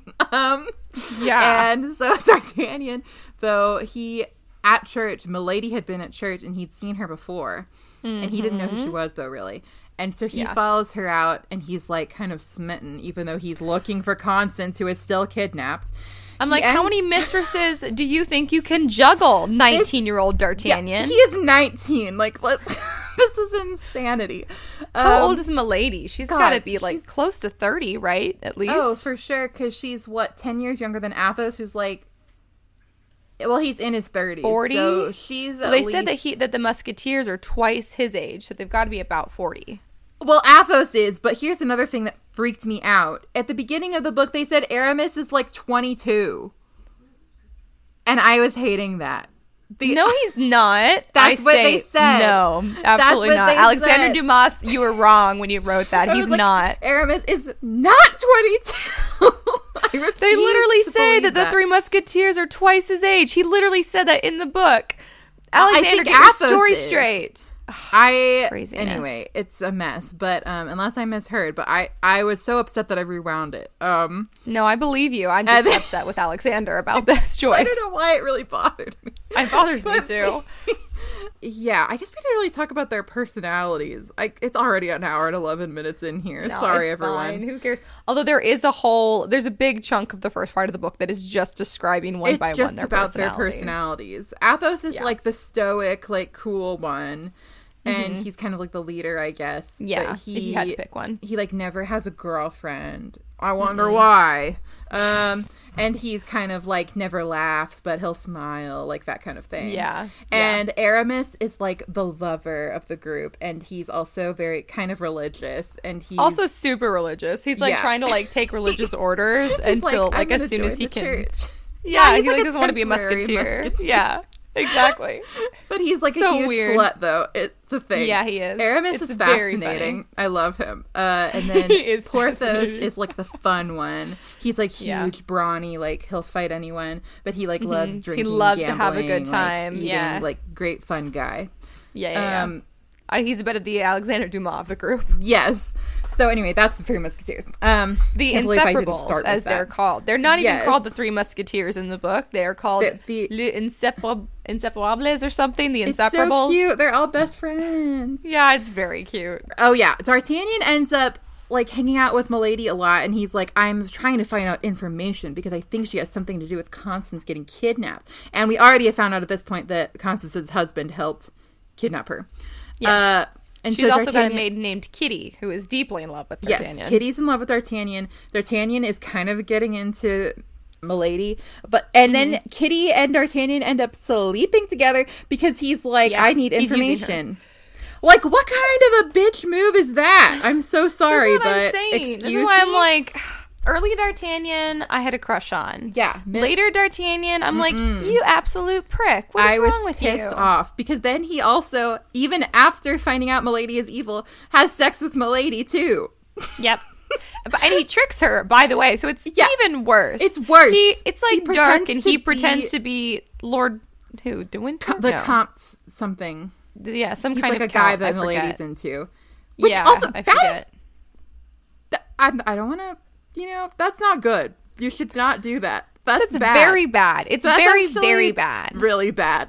It's actually very bad. And so later, Uh. she does, he ends up seducing her as himself D'Artagnan, Mm-hmm. and they sleep together. And he's like, This isn't actually the first time we've slept together. Because she's like, Wow, you are so good at sex. Uh, That's amazing. And he's like, Well, it's because it's not the first time we've been together. Oh and she's like, What are you talking about? And he's like, So when you thought you were with the Count, it was actually me. And she's like, I'm going to actually murder you. Like- and she tries to murder him. what the hell? Yeah, and so then it's just her trying to murder him, and I'm like, I kind Yep. of don't blame her. Like, I, I don't blame her at all. too. I'm like, I wish your aim was better. You should be dead now. Because this was also he could quote find Constance, and I'm like, you've lost the plot, D'Artagnan. You have lost the plot. Maybe Uh, Alexander lost the plot. Yeah. Alexander lost the plot. So, and then also we as the reader, do we know yet? I maybe I just knew because I can't remember. But anyway, he then finds out that Milady is Athos's ex-wife, who he tried to Yes. kill. So Yep. it's even more twisted because now Athos, his best friend, he has slept Yep. with Athos's dead wife or presumed dead So wife, presumed dead wife, yeah. and it is Both pretending to be someone else and as himself, and has now almost been murdered by her, which I wish she had been successful. It's Not because she's a good person, because she's also pretty messed up. He's a bad up. person too, but like, this yeah, is- but he was also he deserved a lot more comeuppance than he got. oh my god, yeah. Like I'm supposed so supposed to still be rooting for you, D'Artagnan. I'm Yeah, I'm sorry, not I'm, mad at you. Like I should clarify. I was in love with D'Artagnan for the first part of the book, the whole plot with No. the jewels. That was great. It was very I'm fun. with you. I'm with you. I was yeah, there and then I'm like, oh god, I'm so disappointed. yeah, he's great. He's a prick. So yeah, great. He's a prick. they're all just screwing around um and they're like Mm-hmm. oh we still have to find constance but then there's like this whole battle like there's all this stuff going on because england and france are mad now milady Yep. gets kidnapped by her brother-in-law which you've mentioned Yep. and then Yep. murders the duke of buckingham while she's Yep. sleeping via the super religious guy that she totally tricked. By the way, when you read about how she like tricks and seduces men, you're like, this is a black widow right here. Like Oh, yeah. this is the cream of the crop black widows. Like Uh-huh. she knows exactly how to manipulate every single man on an individual level. And Mm-hmm. I think that's interesting. I know that she's a bad person, but I'm like, she might be the most powerful female character in her own right that I've Oh. ever read in classic she's literature. like so awesome honestly she's kind she of- really she's like is. straight badass She is straight up. Even though She she's knows a little exactly. evil, I'm like, I like don't if she's gonna act timid or mm-hmm. confident or whatever or religious, like she knows and she can act it so authentically. This is how she gets men. It's not just because mm-hmm. she's sexy. I really like this too. For and I'm impressed that Alexander Dumas wrote this for how you know cheap it felt like the and unrealistic the other romances were. He did not write a woman who was powerful because she's just all around seductive she like specifically would understand the psyche of each of her targets Mm-hmm. and then completely change herself to suit them whether it was like romantic or in another way yeah. than to earn their trust like that was impressive i was like you are an impressive lady she's a master of her craft She she, is. really is yeah I, yeah, I think she's very fun as a character. Like, yeah it's she's unexpected too because she is She's kind impressive. Like the She main made me- villain too as a woman. she which is. fascinating. Well, at first it's it's like in part one it's the cardinal, and then part two she's kind of the main villain, but we Mm-hmm. switched. And then um, I do I, am so impressed by her, but I'd be so scared to be her friend as another Oh, woman though, because I'd be like, you'd never ever know when she was lying to you. I would not not 'Cause she's so be convincing. friend, and I am mad at her for the things she did, the crime she Yeah. committed. But Yeah, yeah, you yeah, have to respect her a little bit. For I have to I respect her a lot, but I wouldn't trust her at all. no, not at all. I mean, but that's the thing is, I'm like, what if she could convince me to trust her? Because that's her whole thing. Is she's so good at that? I'm like, that's terrifying. yep, it is. God, she's scary. She's really scary. I like her so scary. much. Yeah, love her.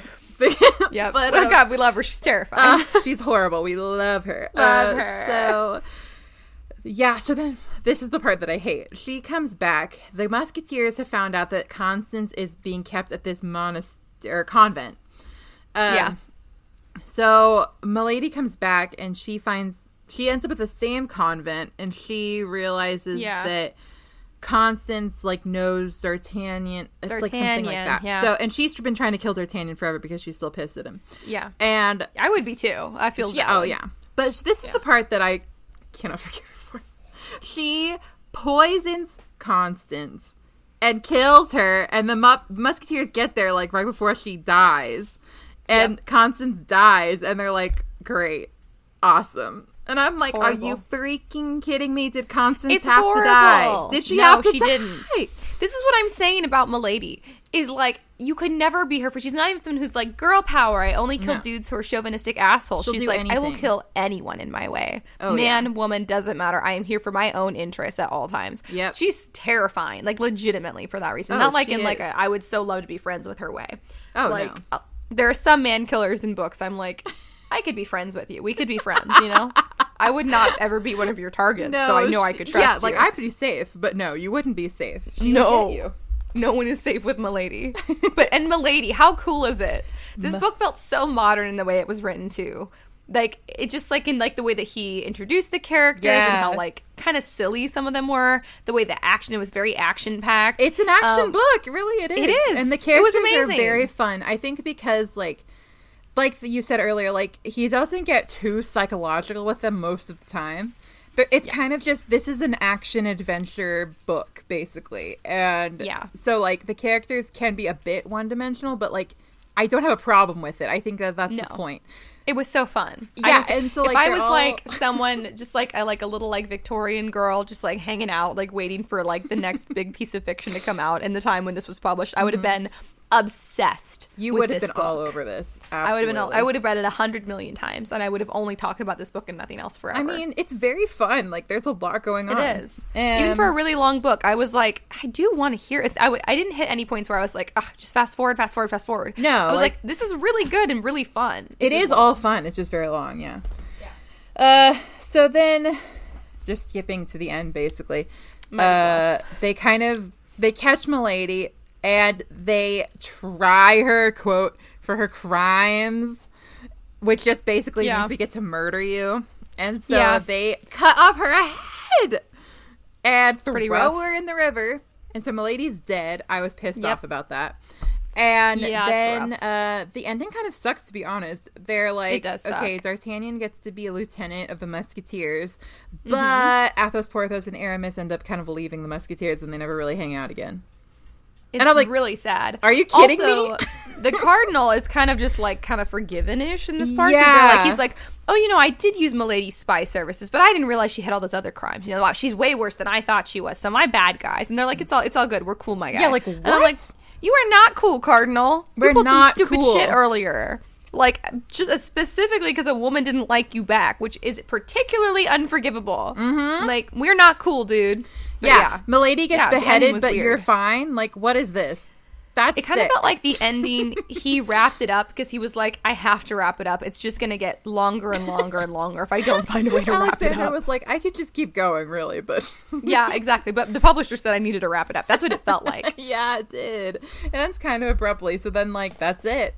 And I was like, I think there's an the sequel. I think there's a couple sequels where like you get more about D'Artagnan and the Musketeers, Mm-hmm. but like, I'm here for all for one, one for all. Like, the three Yeah. Musketeers and D'Artagnan. Like, that's Which what I that want. line, it's not actually in it, is it?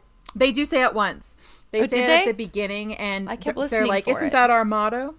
And then Oh, they I like hardly it. ever say it again. Yeah, Dang it, I missed But- it. I was like, it's got to be in here. it's got to be in here. Yeah, you'd think. yeah, but it does. It ended so abruptly that when it ended, I was like, did I miss something? And I like reversed and listened to the last two chapters again, and I was like, That's no, that's it. Yeah, So weird. Kind of a sucky ending, but I think it had Yeah. a really s- for strong start. Honestly, I think the beginning is awesome. Like, I was really I the the first part is f- so good. I'm like, I'm gonna go watch the Logan Lerman movie now. yes, because it's it's basically that plot plus a little bit of steampunk, but it's Uh-huh. essentially the same big plot points. yeah, The second half, I just didn't care about. It got sad and scary, and the It lady did. is so intense, and she's cool and badass, but like her ending was a bummer too. oh my god! And if you watch the Musketeers, like I was, it was fun for me as somebody who loved that show. Um, there's like a lot of plot elements that they take from the book that I didn't realize Uh-huh. were from the book that they like put in the show because clearly it's a like three season TV show. They make up a lot of shit. Yeah. But a lot of it, I was surprised by how much I was like, oh, that's in the book. I didn't realize. Like Aramis becoming, like joining the priesthood, like that whole thing, and Yeah. then like random stuff with like Milady and um, random stuff with Porthos. Like it was like, oh, that's from the book. But um, Oh, that's fun. I like that. But, Good like, job, that- BBC. the the show has a better ending. I'm gonna say that. Not Um, hard though. This ending was a huge bummer. yeah. and uh, Constance doesn't effing die in the show, so that's good. Which was horrible. Whatever. Ugh. Yeah, I was pissed off. Like aside from like entertaining D'Artagnan's advances while she was married, Constance didn't do anything wrong.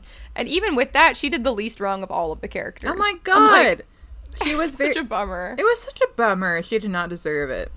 Um, no, she didn't. but yeah. Anyway, That's That the Three was the Three Musketeers, or the the Three Musky Boys, as I like three to call musky them. boys. It was the Three Musky Boys plus D'Artagnan, who was also musky and a bit of a hothead. Absolutely. It really feels like the book should have been called The Three Musketeers plus D'Artagnan, Yeah. plus that country boy. That little that little Gascon. The Three Musketeers and the audacity of the Gascon. The audacity. Where did my notebook go? Sorry, I'm like, where the heck? oh, you're good. You're good. While you're looking for it, uh, what was your first impression of this book? Oh God. Uh. Well, that's hard to answer too because this one is also one that's like so in our culture, like everyone knows about it. Yes. So I have actually seen a lot of. I really like the Musketeers as like a concept. So Uh-huh. I've seen like No kidding. Uh, No kidding. to me, knowing you. um well i guess like my first i watched the disney three musketeers a lot when i was younger it's Did like you? mickey I've only Donald, ever and seen part of Goofy. it. Mm-hmm. it's very cute actually it's surprisingly funny um Yeah. so that was kind of my first i guess but then i watched the logan lerman one i don't know i guess i And it was my first impression was why are there four of them you know that always was Yes, that was also my first impression. But- that, and then when it came to the book, wow, this book is so much thicker than I thought it was going to be. yeah be. when it came to the book i Those will- were pretty much my two. I'm gonna be honest. I feel bad about saying this, but I kind of thought because I like the movie and TV show versions so much, I Mm-hmm. was expecting the book to be like maybe bad, not, not maybe Uh-huh. not bad, but like They I didn't all think, be good. yeah, because I think I was coming from a Treasure Island standpoint. Where I was Ah, like, I yeah, yeah, love yeah. Treasure Island media so much that the book can't be as good and it's not. But I think that this book is actually good. Like when I was reading it at the beginning, I was like, It is really good. "This is actually awesome." it's an awesome I'm book. sorry, I'm I, in shock. uh, Also, did not um, appreciate you, Dumas. Although, because I'd heard I that know. the Count of Monte Cristo movie is better than the book, so I think that's also what was going in my head. Yeah, But No, yeah, I guess that was my first impression of the book. Um, but it worked out. Sorry, I think I might have flashed my boobs at y'all. I was like looking for. I did. I was like, ooh, look, Ruby. I was looking for my notebook. Don't look at my boobs. Okay. I'm looking directly at them, and it's No. it's great. Oh no, put the camera back up. Oh good. Oh look, you're making Ruby cry. That was Ruby. Ruby's like, I just want to look at your boobs. I, wanna know. Look at your boobs, please. But yeah, I guess. D'Artagnan at Constance.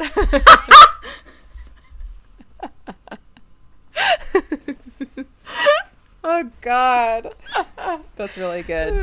yeah. I so. cannot for the life of me find this damn notebook. I am I'm so, so sorry. serious, Like, where Wait, did I it have your favorite quote or put something? It did, but I, I can find it again. Okay. Um, also, anyway. Maddie called while we were recording. I'm supposed to give her a shout out. Oh, hi, Maddie, hi, Maddie. what up? Uh, she sometimes she calls my sister while we're recording. She hates when I don't give her a shout out. Ah. Uh, well, what was your favorite and least favorite parts of this book?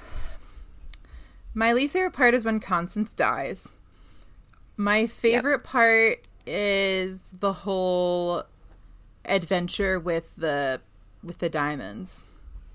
I agree. Favorite part, totally agree, is the part with the diamonds and like the big reveal when they're like, "Oh, she does has the, have the diamonds," and the Cardinal's like, "What the f, my man?" Yeah. uh, I loved that.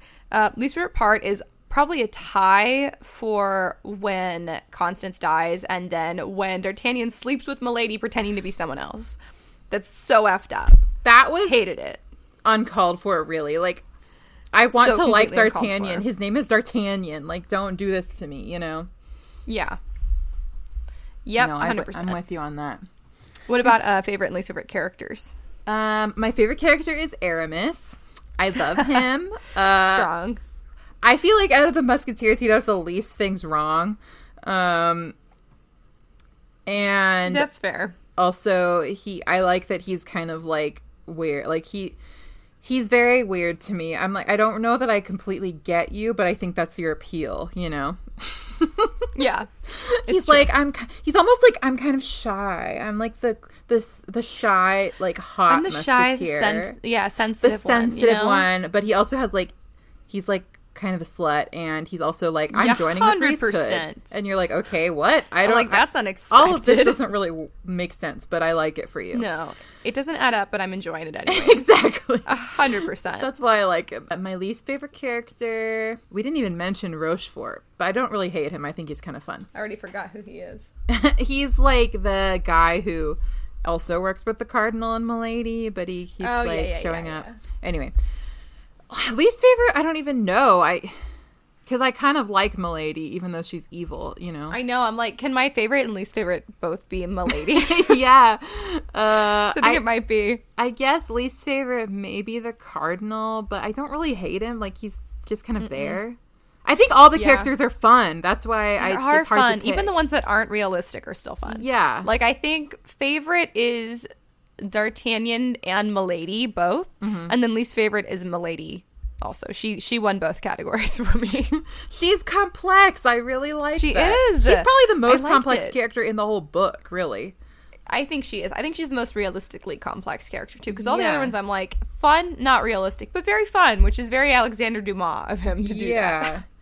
But she Yeah. she really has like the most but if you consider her backstory and like all of her motives, like there's a lot going on. There's a her. lot going on in her. I want just a book about Milady's life, and I think that'd be amazing of should- all the characters. is I think you were saying you wanted book? more Treville, but I really want more I Milady. do. Yeah, I would read a Treville like prequel book. I would. Yeah.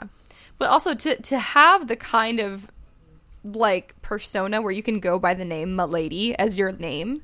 How great is that? Milady That's de awesome. Winter. That's incredible. Yeah, Milady de Winter. Like, and it's M I L A D Y Milady if anyone is curious. It's insanity. That's so cool. It's so I good. thought that that was like made up for the Logan Logan movie. But it's not. It really is that cool. it's so good. I love oh my it so god. much. Uh, what did we, dare I say, learn from this book? I don't know. one for all and all for one. What's it? Together we stand, united we fall, or something like that. yeah, I don't know. That that Um, whole thing whatever that's that good. is. Yeah, yeah, I guess that's Um, good. Yeah, sure, sure. Um, We learned the, it's don't give in the a- young hothead. Sorry, continue. say what I just you say yours again. don't don't give in to the young hothead. I know he seems hot, and it's his energy is really fun. But listen, he's not trustworthy. I mean, you're He's gonna have to bleep this, but he's a fuck boy. Like, let's be real. Like, he is. He's he is hundred percent. He's a fuck boy. hundred percent. So he's hot and he knows it. That's the annoying part.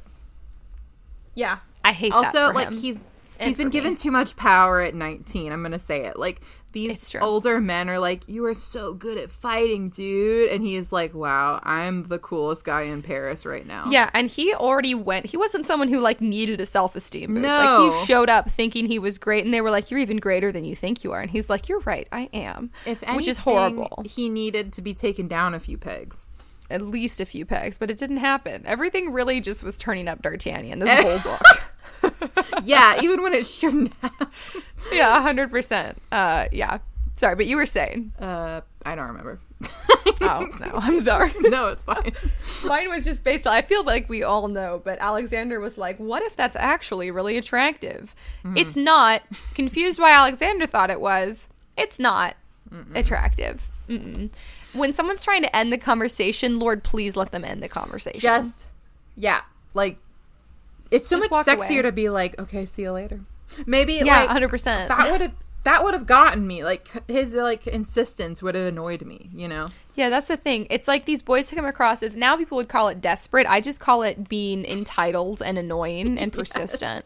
That's not attractive, you guys. No. Like it no means no. And um okay, yeah, that's nice. Maybe another time. That also means no. Don't act stupid like you Yeah, don't know what you it know means. what she meant. You know what it means. Unfortunately, Alexandre was like, "Nah, she meant yes." Yeah, it's so stupid. I so perceive the ladies of this time. Oh God. I have a habit of saying uh, no when they mean yes, so I will ask again. This is some Mr. Collins Mr. shit. we should be Collins over this. shit. Yep. So true. Yep. But Alexander was like, no, the ladies like it. Take my word for it. I'm not gonna. Sorry, Alex. I mean, we could be friends, but I'm not taking your word for that as a woman. I like how you called him Alex. Alex. what up, Alex? Alex, my boy. What's up, dude? I will say Ooh, this. party al- at Alex's house. party at Alex's house. Uh, for anybody who also enjoys the Musketeers, is Porthos not the hottest Musketeer in that damn show? I think he is. I he is. was thinking not from the about show specifically. I was just thinking Just in general. I in think he is like he's the most fun. Like he probably is the hottest. Uh, They say multiple times he's hot, but I Who's the guy from Frozen that I was talking about? okay. Oaken. he has Oaken meets D'Artagnan vibes. Oh my.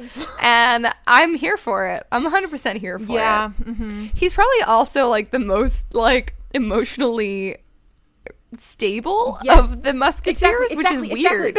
Emily, okay, so Emily and I watched all the Musketeers when we when I was like a senior in college, and we would just Uh-huh. watch it like obsessively, like we were so into it, and we maintain Porthos is the most marriable. Like you want him to be your He husband. seems to be. out of all of them. Yeah.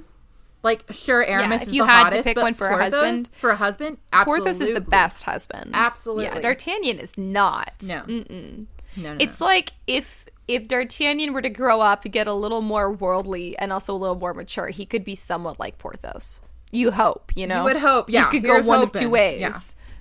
He could turn honestly, he could turn out more like Aramis minus the religion, or more like Porthos, and I'm certainly hoping he goes more Porthos. But see, he idolizes Athos the most, and I was pissed Yeah. off at Athos in this book. Athos was always like Yeah. one of my faves, and now I'm like, what the? F-? yeah, In the book, he sucks. I know. He made me mad. he does suck. I know. I kept going. Where's the cool one? yeah, I remember one of them being really cool. cool. and instead he's like And he getting drunk and being like, "Remember how I murdered my wife?" I'm like, okay, nobody wants Yeah. to talk about that. My wife. My wife, I murdered my wife. My wife. God. oh god. Anyway, Anyways, we- um, what about favorite quotes? oh yeah. Okay. Well, there's actually a lot of really good quotes in this. Some of it was really funny. I will have I will say that. We must never expect discretion in first love. It is accompanied by such excessive joy that unless the joy is allowed to overflow, it will choke you. I thought that was sweet. Aw, that's a good one. I remember that one too. Yeah. Um, there are a lot of great quotes in this. My favorite one, and I don't even remember who said it, is uh, I'm sure you're very nice, but you'd be even nicer if you went away. and that's how I feel about most people. Yeah, really good. That's really good. so good. There were a couple of lines that reminded me of that. Like people were like, "That's awesome. Get the hell away." get the, get the hell out of my way. Yeah, it's so cheeky and sarcastic, Mm-hmm. but not like as dry as some classic literature humor is. This is why I'm Mm-hmm. saying like aside from the length, this didn't super feel like a classic. It just It felt was- like really fun and exciting. it's very readable. It's like really not. The Yeah. language is not hard. It's not hard to read. No, no. It just the length Very is long, yeah, the language is not hard at Uh-uh. all, which was refreshing. I was scared when I saw the length. I was like, oh, and it was French. I was like, oh, this is gonna suck. This is gonna be like Les Mis. This is gonna be so hard, or like The Hunchback, which was really hard. No, it's not like that. It's at all. not because it's fun. It's mostly just for fun. I think you know. Yeah, exactly. And I'm here for it. I don't care. I don't want to learn anything. We're not even learning here have a history. good time. This is not accurate. We're not. because in reality, the Duke of what's his face Buckingham. I Buckingham, know. which I didn't know was gay with the king, who was gay, which I also didn't know. It's know. one of my favorite fun facts. Really. I mean, shows okay. you how much I know. I guess it hasn't been confirmed, but like, in all accounts, like, let's be real. Yeah. but, um, when was Oscar Wilde alive? I know he was in Ireland. He was alive in the late 1800s, so was he- in the late 1800s. so this Yeah. is like beginning of the 1800s, right? And beginning the middle. 1800s was a good time for the gay men. Not not the best of times. They still had to pretend they weren't. But you know, I would say it's probably not a good time. maybe not a good time. I don't know. Well, also, Is it ever a good Buckingham time? was alive in the 1600s, so that oh, was bad never too. mind. Yeah, that's bad. I take it Also, all back. Oscar you know? got sent to jail for being gay. Yeah, but he's iconic. I mean, he really made an impact. He really I mean, did. he didn't You're have. right. And he had a really good time until he went to jail. That's what I'm saying. And no, he's yeah. like an icon. I maybe I should say there are There's a more lot of iconic, iconic- gay men than I realized there were historically. Oh yeah. I mean, no, you're totally and of course right. I didn't know because they didn't want people to know. But now I'm like, but I want to know. Yeah, people are like, sorry, King James Bible guy, he's not gay. I'm like, yes, he is. Sorry. You're like, but he is actually though, and also so is the Duke that was supposedly in love with Also, Anne, according so to Alexander Orlando Dumas. Bloom in that movie. So, So, you know what? exactly. oh, that's so funny. I love that. That's hysterical. Yeah. Um. See, was there anything else about this book that we want to say? Anything we missed? Um, I enjoyed it. I I know it was very long, but I think you know Alexandre. He can write a good book. Um, I agree. He's very I he's totally a plot guy. Like when I really want to read Yeah, yeah. Count of Monte Not a Cristo character now guy. because I love the movie. The movie has the one of seen the best plots of anything I have ever consumed media wise. now I want to read it and watch it, It is- because should- the plot was impeccable. It's so it was so fun. Yeah. And Count of Monte Cristo's plot is well, at least the movie. That's what I'm saying. The movie is Yeah. like insanity. We should have a movie night and watch it. And then um, I'm so down, and then we can make our D and D costumes. and then we can make our D&D go, This is the next party. I love how everyone on the podcast gets to hear about all our parties that we're having. It's good to hear our, us plan. Uh, Our parties are Kendall and I usually drinking and watching a movie and doing something crafty. That's usually our party, That's what we which is perfect for me. It's great. Cool. I'm ready whenever you're ready. You let me know. Okay, awesome. I'm ready. I'll call you up, girl. Javi's gone again, also, so I have literally all the free time. I mean, not because of chores, but like all the social time is totally free. yep. yep. Um, how many pinkies up would you give this book? Um, I'm going to give it four pinkies up because I really like. I think he's a good writer. Uh, Mm-hmm. I did feel it was kind of long. Um, it was. and But all of it I- was fun. Yeah, all of Not it like was fun though. That's the thing. Like what? Yeah. Not like Dickens. Oh, I thought you said like Dickens, and I was about to be excited. Um, I know. I saw you get happy, and I was like, she clearly didn't hear what I said. no. I know. I'm over here like David Dickens, Copperfield's David Copperfield fun. audiobook is 35 hours long, and I'm like, it's so what a nightmare. LOL. No, absolutely But not. uh, and I was pissed off about some of the character choices. So for me, that knocks down a Yes. star. But um, I, I think it that. Mm-hmm. was good. You know, it's good. I agree. I give it four and a half pinkies up. Whoa! Because I would absolutely read it again. Yeah. The last half, it literally the only reason, not even I'm not even counting anything off for length because it was long as hell, but I enjoyed all of it. The half star or half pinky that's off, we amputated half a pinky, I should say, because um, of the character inaccuracies. Yeah. There's just no way. There's um, no way. Specifically with the way the guys treated the girls and then didn't get any comeuppance, but the women had to suffer all the Okay, so like, consequences. Hated that. So we lost half a pinky for that. Yeah, but fair. four and a half otherwise, which is might be one of the highest ratings I've ever given a classic. Uh, Um, that's so I would definitely I'm it again. surprised, honestly. Although I guess I'm not surprised because th- you're an action girl, and this is an I am action an action book. girl. You it's love a straight action book. Yeah. I love swashbuckling. This was all swashbuckling. It was delightful. And then we got Milady, who was like, you know, a horrible person, but like in such a great, cool oh, way. Oh, so And for a woman, I'm like, I don't even care that you're a horrible person because we had so few like female deathly role models. I I just like that I have a lethal role model. Exactly. It's like I support women's rights and women's wrongs. That's the funniest shit I've ever heard. Did you come up with that? no, I'm not that smart. No. Somebody said it on Twitter. But I do. I do though. Whoever said that on Twitter, I kind of also do. I don't in a serious sense, but in a fictional In sense, fictional I sense, absolutely do. Absolutely. One hundred percent. I feel like we have to take our wins where we have them, even if they weren't well won. So I don't care. so true. you know, she she Oh, died at the end, but she took some people down with her. I mean, She took some.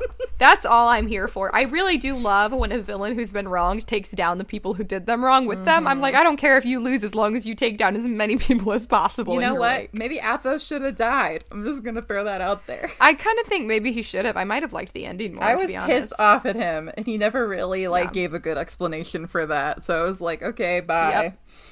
Yeah. Oh, Um, I forgot to mention. I'm just gonna throw this in really quick. Sorry, listeners, for this, but um, also you're welcome because this inspired me so much. I was, th- and I've thought this before, but you know how people are always doing. The, sorry, mostly I should apologize to you, Ash, for this, but most, you know, people are like, are always doing? um doing fan casts for Muppet movies based on classic literature, this would be the perfect Muppet movie. Would it You're not? Okay, It would be. I don't even like the Muppets, but you're 100% correct. It's so perfect. It casts itself, and I've made a slideshow with my casting choices. I was doing this yesterday while listening. Okay. The I need you to tell me. okay, so I'll just tell you the basic ones. But here's the thing that makes it such perfect material for a Muppet adaptation. We've only had two insane. classic literature Muppet adaptations so far, and they've been Treasure Mm-hmm. Island, which I've talked about at length and I won't go into again, and Christmas Carol And Christmas Carol. which I've also Yeah. talked about a lot. But because they're both so good. But Yeah. the thing that those things have in common is there's hardly any women in them. And unfortunately, as much as I love the True. Muppets, there are like no women in the Muppets. We have Miss Piggy Yeah. with Janice, and we have like Camilla the chicken, and that's it.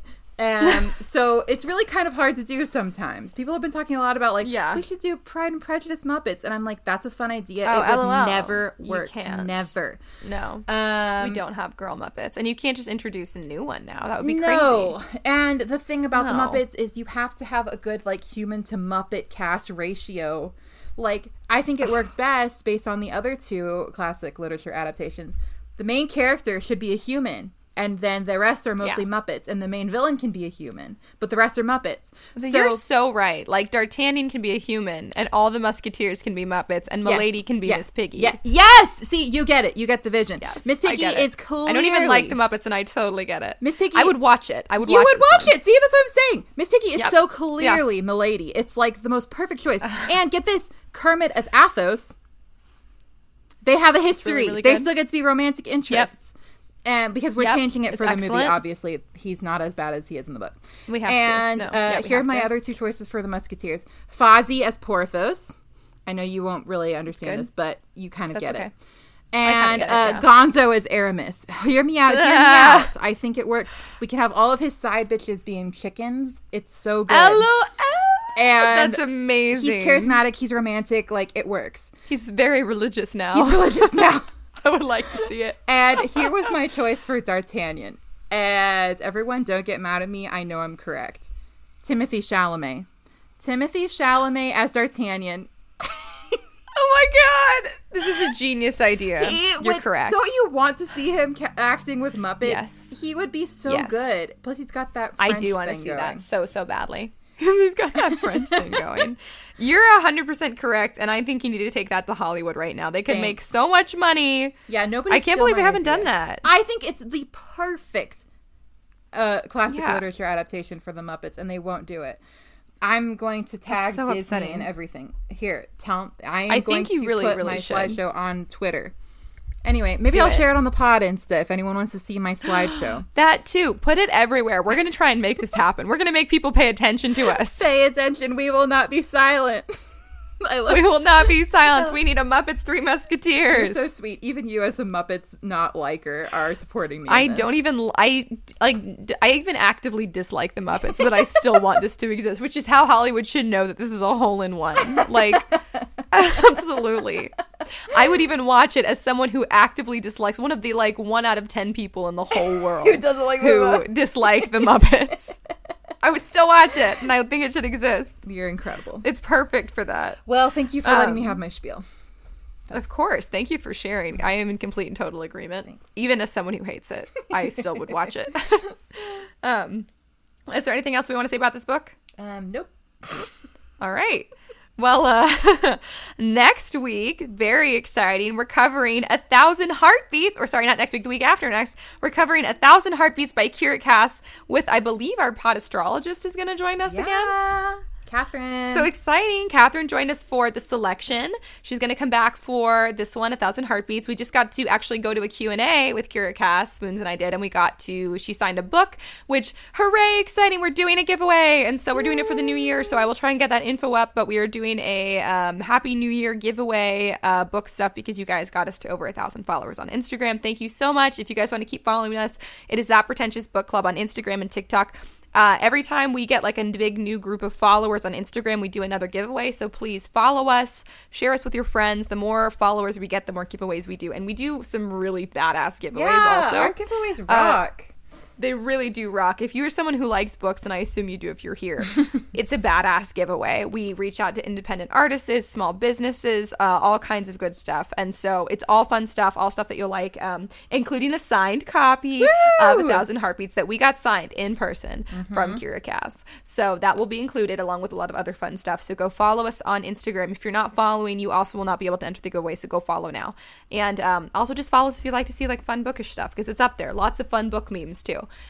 Um, you guys can also, if you want to support the pod, you can find us on patreon.com slash story siren studio. That is our production company. And all of our video episodes are up there as well. And you can see them. And they are super, I mean, I don't know about super fun. I think, I think fun because you can see the faces we're making when I we're saying the dumb shit that we're saying. And now you guys can see the pretty calming aesthetic of my green walls and Yes. door and trim.